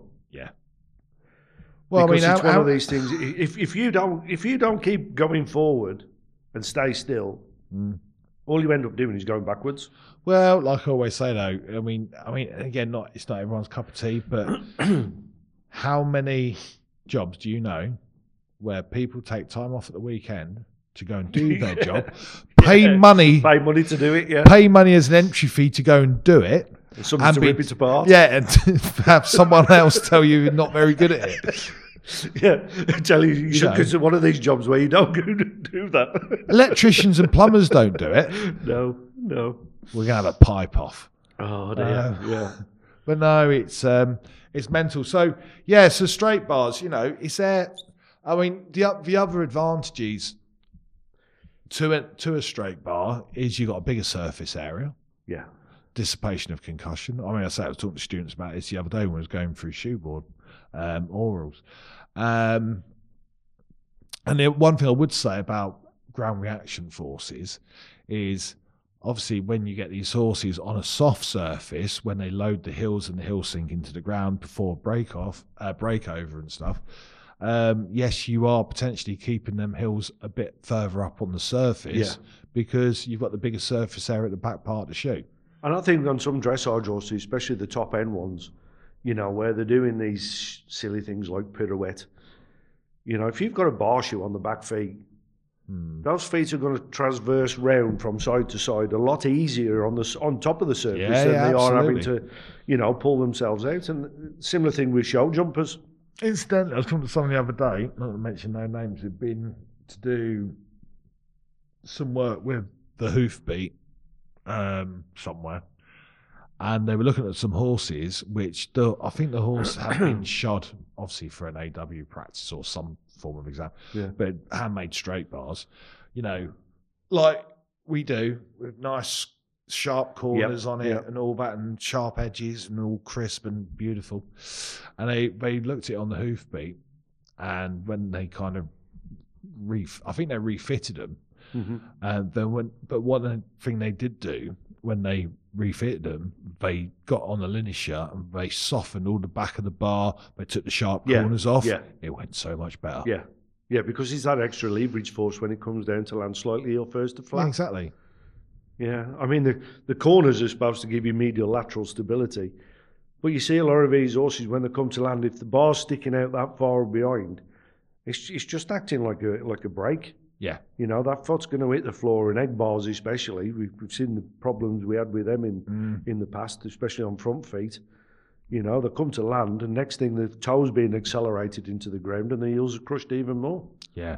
I mean, it's that whole thing of, again, going back to straight bars, where the frog clips over the years. I mean, I remember when I first Yeah. started, the fashion at the time was you welded it and then you stuck it over the back corner of what's name, and it, it was a straight bar. So Yeah. it was straight through the front and the back edge. And then all of a sudden, people started to set ball panes and draw a frog clip. Yeah, yeah. And Like a front then- plate. a few years later, but people started to then hockey stick them. So you got the square corner or the corners and an exaggerated solid frog clip, yeah, which means you put more weight into it. yeah. And then when if you go on the soft ground or on It's an going arena to just jam surface, against it. it's acting as a land anchor. Exactly. Yeah, it's just And gonna then jarring stop up the dead. back, yeah, and it's jarring up the back of the foot. Yeah, I mean, I always do the thing where I always get round side or the back of the anvil and I, I scallop the back of it out. Yes. I get a slightly bigger frog clip, which gives a bit more support through the back and a wider bar. yeah. But, the, the, the debris I've s- can travel over. Exactly, It. and I've softened it all. Yeah, yeah. I do Yeah. exactly the same thing, and I actually teach there as well. yeah, I do. yeah. You know, because you see these. hor- I mean, we've got to face facts. A lot of these horses do spend more time in an arena these days than they do on the road. Mm. You know, so Farry's got to kind of represent that a little bit more. Yeah, exactly. But then we've got to understand how feet interact with this surface. Yeah, You know, are we shoeing them for riding, basically d- acting on the road, or are we shoeing them to be in an arena? I mean, one of the biggest problems we have in this country is a lot of them do a lot of both. yeah, You know, where I've been to certain other countries where they're, they're predominantly there. That's it. That's all it's ever. It's going to walk from the box, either be trailered or boxed to an arena and back again. That's Yeah. it. It's never going to touch a road. Yeah. Unfortunately, we don't have that here. We, you know, there's- they do quite a, quite a lot of road work still, and then going in an arena. So we we do have to think about it maybe a little bit more, Yeah. It's probably why there's so many potholes. probably, especially around here. Looks like Putin's uh, Suku bombers have been rammed. That's yes. I love I love the way they normally blame potholes because of the snow and the ice. We've not really had any, just lots of water. yeah, yeah, But, yeah. Um, yeah. Obviously, spoke a little bit about egg bars there. Now, again, you know, really aim this at kind of um, level three apprentices. You know, and again, was a lot of people. was- We was always taught, you know, and it says in the books and part of the syllabus, you know, egg bar. It's um, fr- again 360 degrees of support yeah. with extra caudal support. What does that mean? Well, I urge anyone to get the same size egg bar and straight bar and put them back to back. yeah, You are literally getting three millimeters more support Yeah. Oh. at a very kind of, at the egg part. The um, I wouldn't even say it's support. I'd say it's leverage. well, exactly.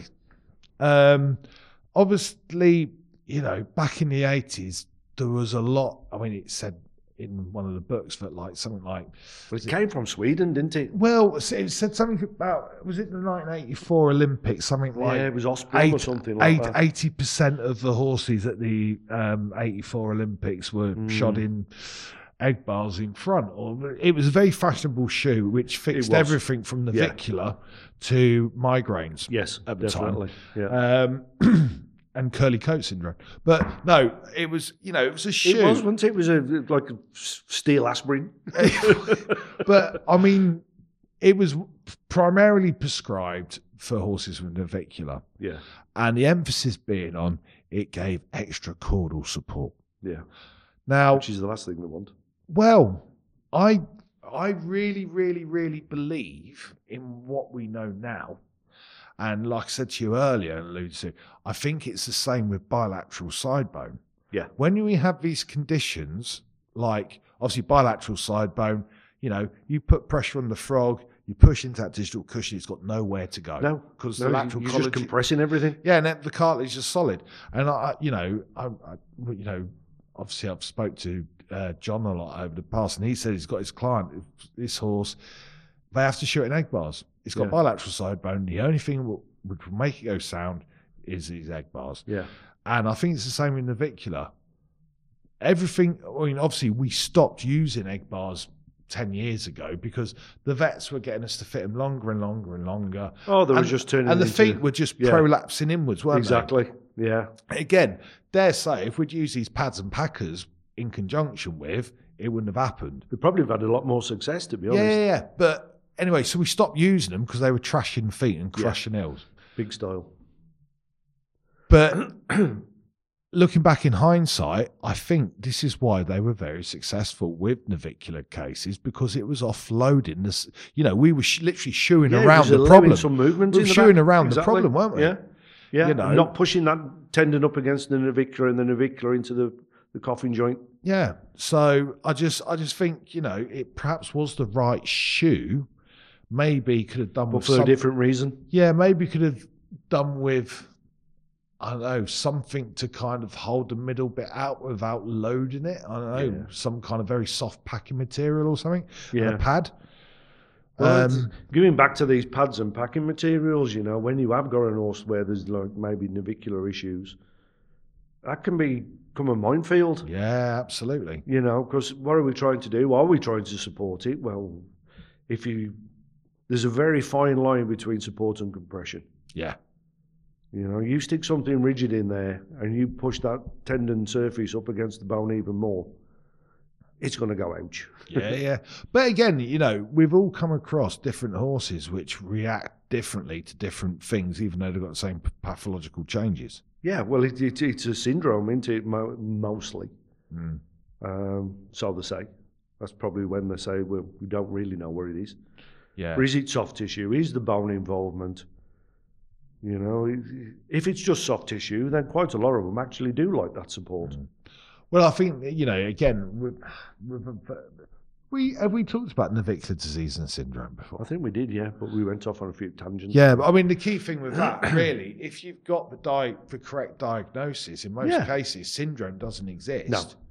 Because if you stick it in an MRI or a bone scan, it's going to tell you yeah.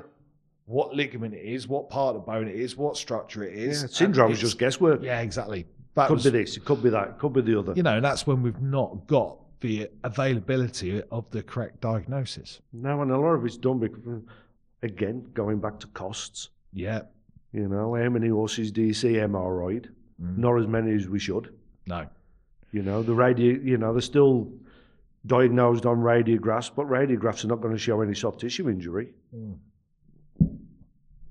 So, you know, we work in blind still. No, exactly. You know, even in this day and age, we, st- with a lot of them, we're still working blind. Yeah. And a lot of it is just guesswork. Yeah. You know, and, you know, I mean, j- just to sort of finish on really. And it is, I find it quite interesting because, you know, part of this subject packages is kind of, it's come from, you know, when I listen to Brian's podcast, you know, one of the questions he always asks at the end is, what's your go to package for a mystery lameness? And it's actually quite interesting listening to what people come out with. I mean, uh, for a lot Yeah, of them, they're yeah. pretty caught off guard anyway. Yeah. Yeah. But um, you know, some of the best ones are the people who go, you know, j- just subtle stuff like you know softening outside branches. so sometimes that's all it needs. You know, you know, Yeah. the linisher. It's it's not so much the forging; it's what the linisher does. You know, Yeah. make the shoes comfortable because they. Let's face it. Sometimes the horse is trying to tell you something. Well, let's face it, when we started, horses made themselves comfortable by accelerated wear in the first sort of like week of the shoeing cycle. yeah. Get it out the way. Yeah. I mean, again, I remember doing yard checks on the army horses twice a week. And you put a horse down for shoeing because it nearly worn its toe off. It hadn't been shod 10 days. yeah. And you think, "Ooh, we can't really, ooh, it's a bit soon. Let's see what it's like next week. You go and look at it Yeah, next it doesn't week. do anything. Do and it it hasn't again. gone any further. Exactly. And, and It's all got it to wa- where it's comfortable. Exactly. Well, it doesn't happen anymore because they No. don't wear the shoes out. No. So we've got to do it for them with the Yeah. old linisher.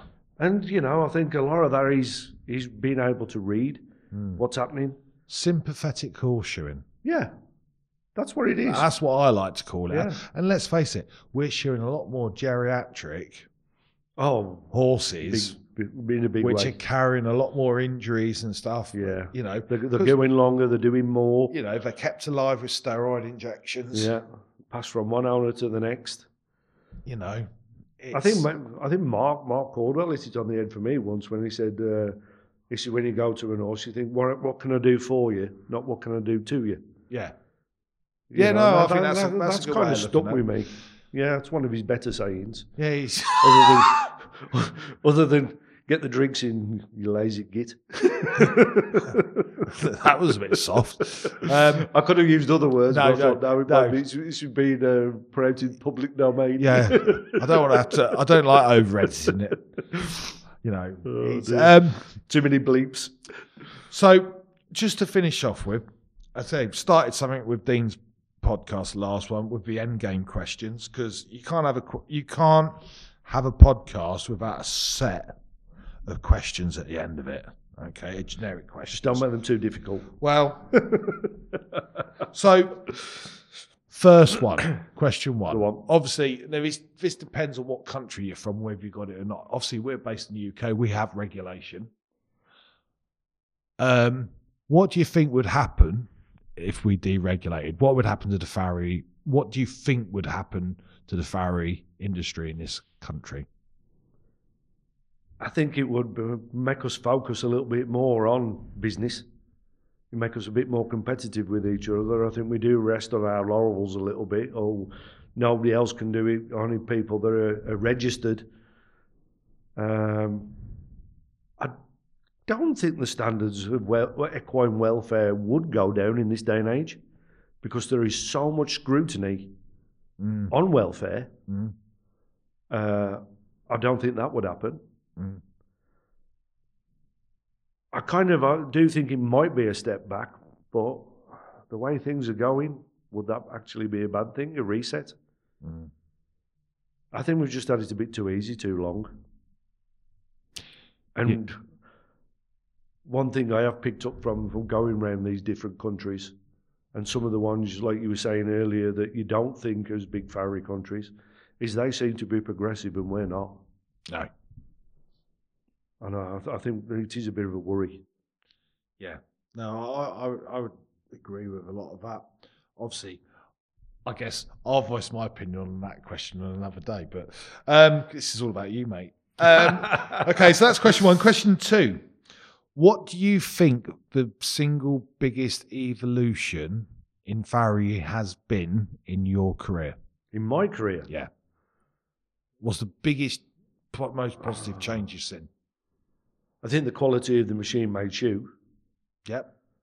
um, has kind of helped a lot. Mm. Um, back when I was young, especially as an apprentice, yes, we had made everything up until I was a third year, and then you know because we won't buy machine-made shoes, but then they've got better and better. And I think that has yes, it's probably played into the hands of people that can't forge and gets them out of a lot of sticky situations. But maybe that's a good thing for the horse itself Well, yeah. because the horse is, is benefiting. Mm. You know, um, like the machine made bar shoes and things that you can get. I mean, you can get them all sorts and sizes. Yeah, it's probably made a few people lazy and they don't really know how to fit them, but they, they put them on and the horse benefits. So Yeah. how can you really knock it? No, exactly.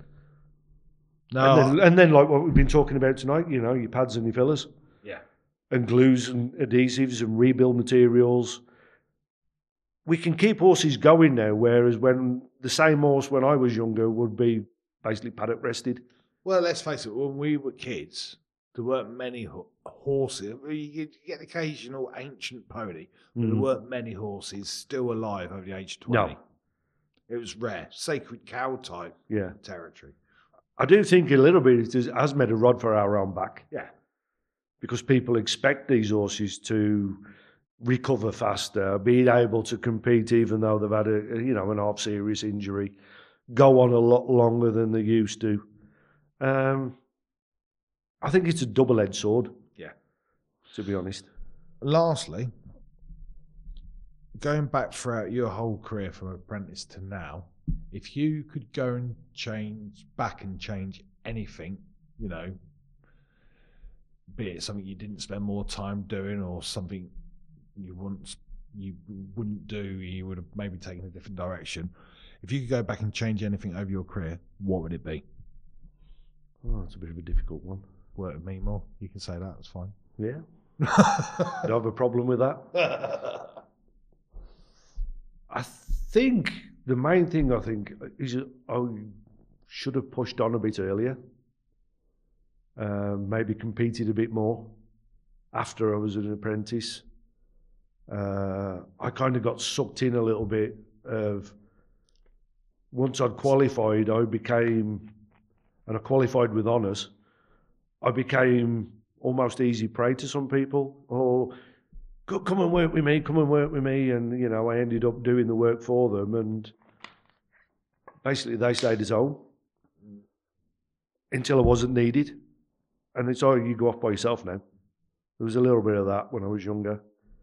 Um, I wish me and Neville had never fallen really fallen out. Um, I missed the old bugger. Oh, Neville Smith, your boss. Yeah. When he was Um, when I when I handed my notice in, and being as I'd worked for him for two years after I'd qualified, Mm-hmm. uh, I handed my notice in and I gave him two months. I think it was back then, and I expected him to do what he'd done to all the others lads that had done that, and basically kick me out the door there and then. No, he, he kept me, he made me work for two months, but from that day till the day I left, he never spoke to me. Everything he had to tell me went through the other apprentice, and that broke my heart. Yeah, I can imagine. That broke my heart. And the day I left, I went to shake his hand, and he turned away and walked off. Yeah. If I could go back and just sit and talk to him and explain mm. Mm-hmm. why I left at that time, you know, and patch things up with him, but Yeah, but again, I think you know Farriers nowadays are funny buggers. Farriers back then were even funnier buggers. Definitely. You know, and it was Definitely. almost like, I mean, we look. You you did this training job at Myersco and at Hereford, and me. You know, we both worked together for many many years. How many apprentices and ATFs did we come across? But by the time they got into their fourth years, they weren't even on talking terms. And the day they separated, Yeah. they've never ever spoken again or had good words to say about the Yeah. person who trained them or the person who they trained for like 10 20 30 you know it's, I think it's just a shame, though, isn't it? You know, I, I think you spend so long and it's so you're so close. Mm, You know, you're spending virtually three quarters of the day with each other. You either get on or you don't, and it's so easy to rub people Well, up the wrong way. well i think the thing is as well i think for you know i mean especially especially in our day you know predominantly young lads Mm. us apprentices. And a lot of us, we're lost sheep. And whether we'd got like a, a stable family life back home or not, your kind of ATF does come a bit like a surrogate sort of like dad, Yes. Yeah. Definitely. you know. Yeah. But not only is he a surrogate dad, he can show you the ways of life and will take and you can go to the pub with him. yeah, there's a little bit of you know, that. yeah. and you can There's have a that little bit kind of sort of like, well, certainly back in them days, you could have that kind of sort of banter which you probably wouldn't have had with your own father. No. you know. no. Um, I'm not saying those days were right, but you know, it was, it, yeah, it's it is such a shame. I think there was. I think. I think there was probably more respect between the apprentice and the and the ATF back then, um, because it wasn't easy to change. No, no, it's a different system back then. Yeah, you. It was hard work. You know, you went to college, and I don't say you were bullied or anything, but you were. You know, it was basically it was what we- it was a man's world. You know, you you played up, you knew about it. Well, it, it's- society was different back then. It was. And again, you know, do you know what? I'm not going to fall into the thing of calling out the generation whatever because at the end of the day, I think we've all got our faults. again, for what they don't do right, what we did right, we did a lot wrong, which they don't Exactly. do wrong. You know, Yeah. it's it's kind of like Yeah, things evolve and change. exactly. You know, Yeah. it's, it's, it's, we're It's just humans, it's a isn't it? different world now, Yeah. you know, So from now to in eighties. yeah, well, yeah, 1980s I know. minor strikes, football violence. I loved it.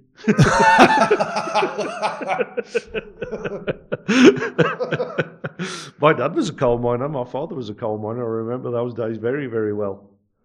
Yeah, waiting for uh, food parcels to come through the door so we could actually eat. Remember the days? Yeah, Oh, see, I grew up. electric for only half of the half half the day. yeah, well, I, I, I grew up down south. We we just we saw you you poor people on the news. um, you know, whilst we tucked into our pot noodles, it was great. Um, pot noodle. What had, it- what had it given for a pot noodle? Dripping sandwiches. That's what we had. So used to, used to watch all these all, all these these picketing miners. Yeah. Making Mummy, a, making on the- a on cup the of tea news. with a, the saucepan on the old coal Yeah. flare. yeah, we used to sort of sit there watching you on the six o'clock news. Mummy, who are these people? Why do they look so dirty? They're coal miners, son. Yeah. Yeah. The old Tim Bath would come out once a week, whether he needed it or not. Oh dear, I don't know. Those are the days. It was. It was a different world, mate. It was a different world.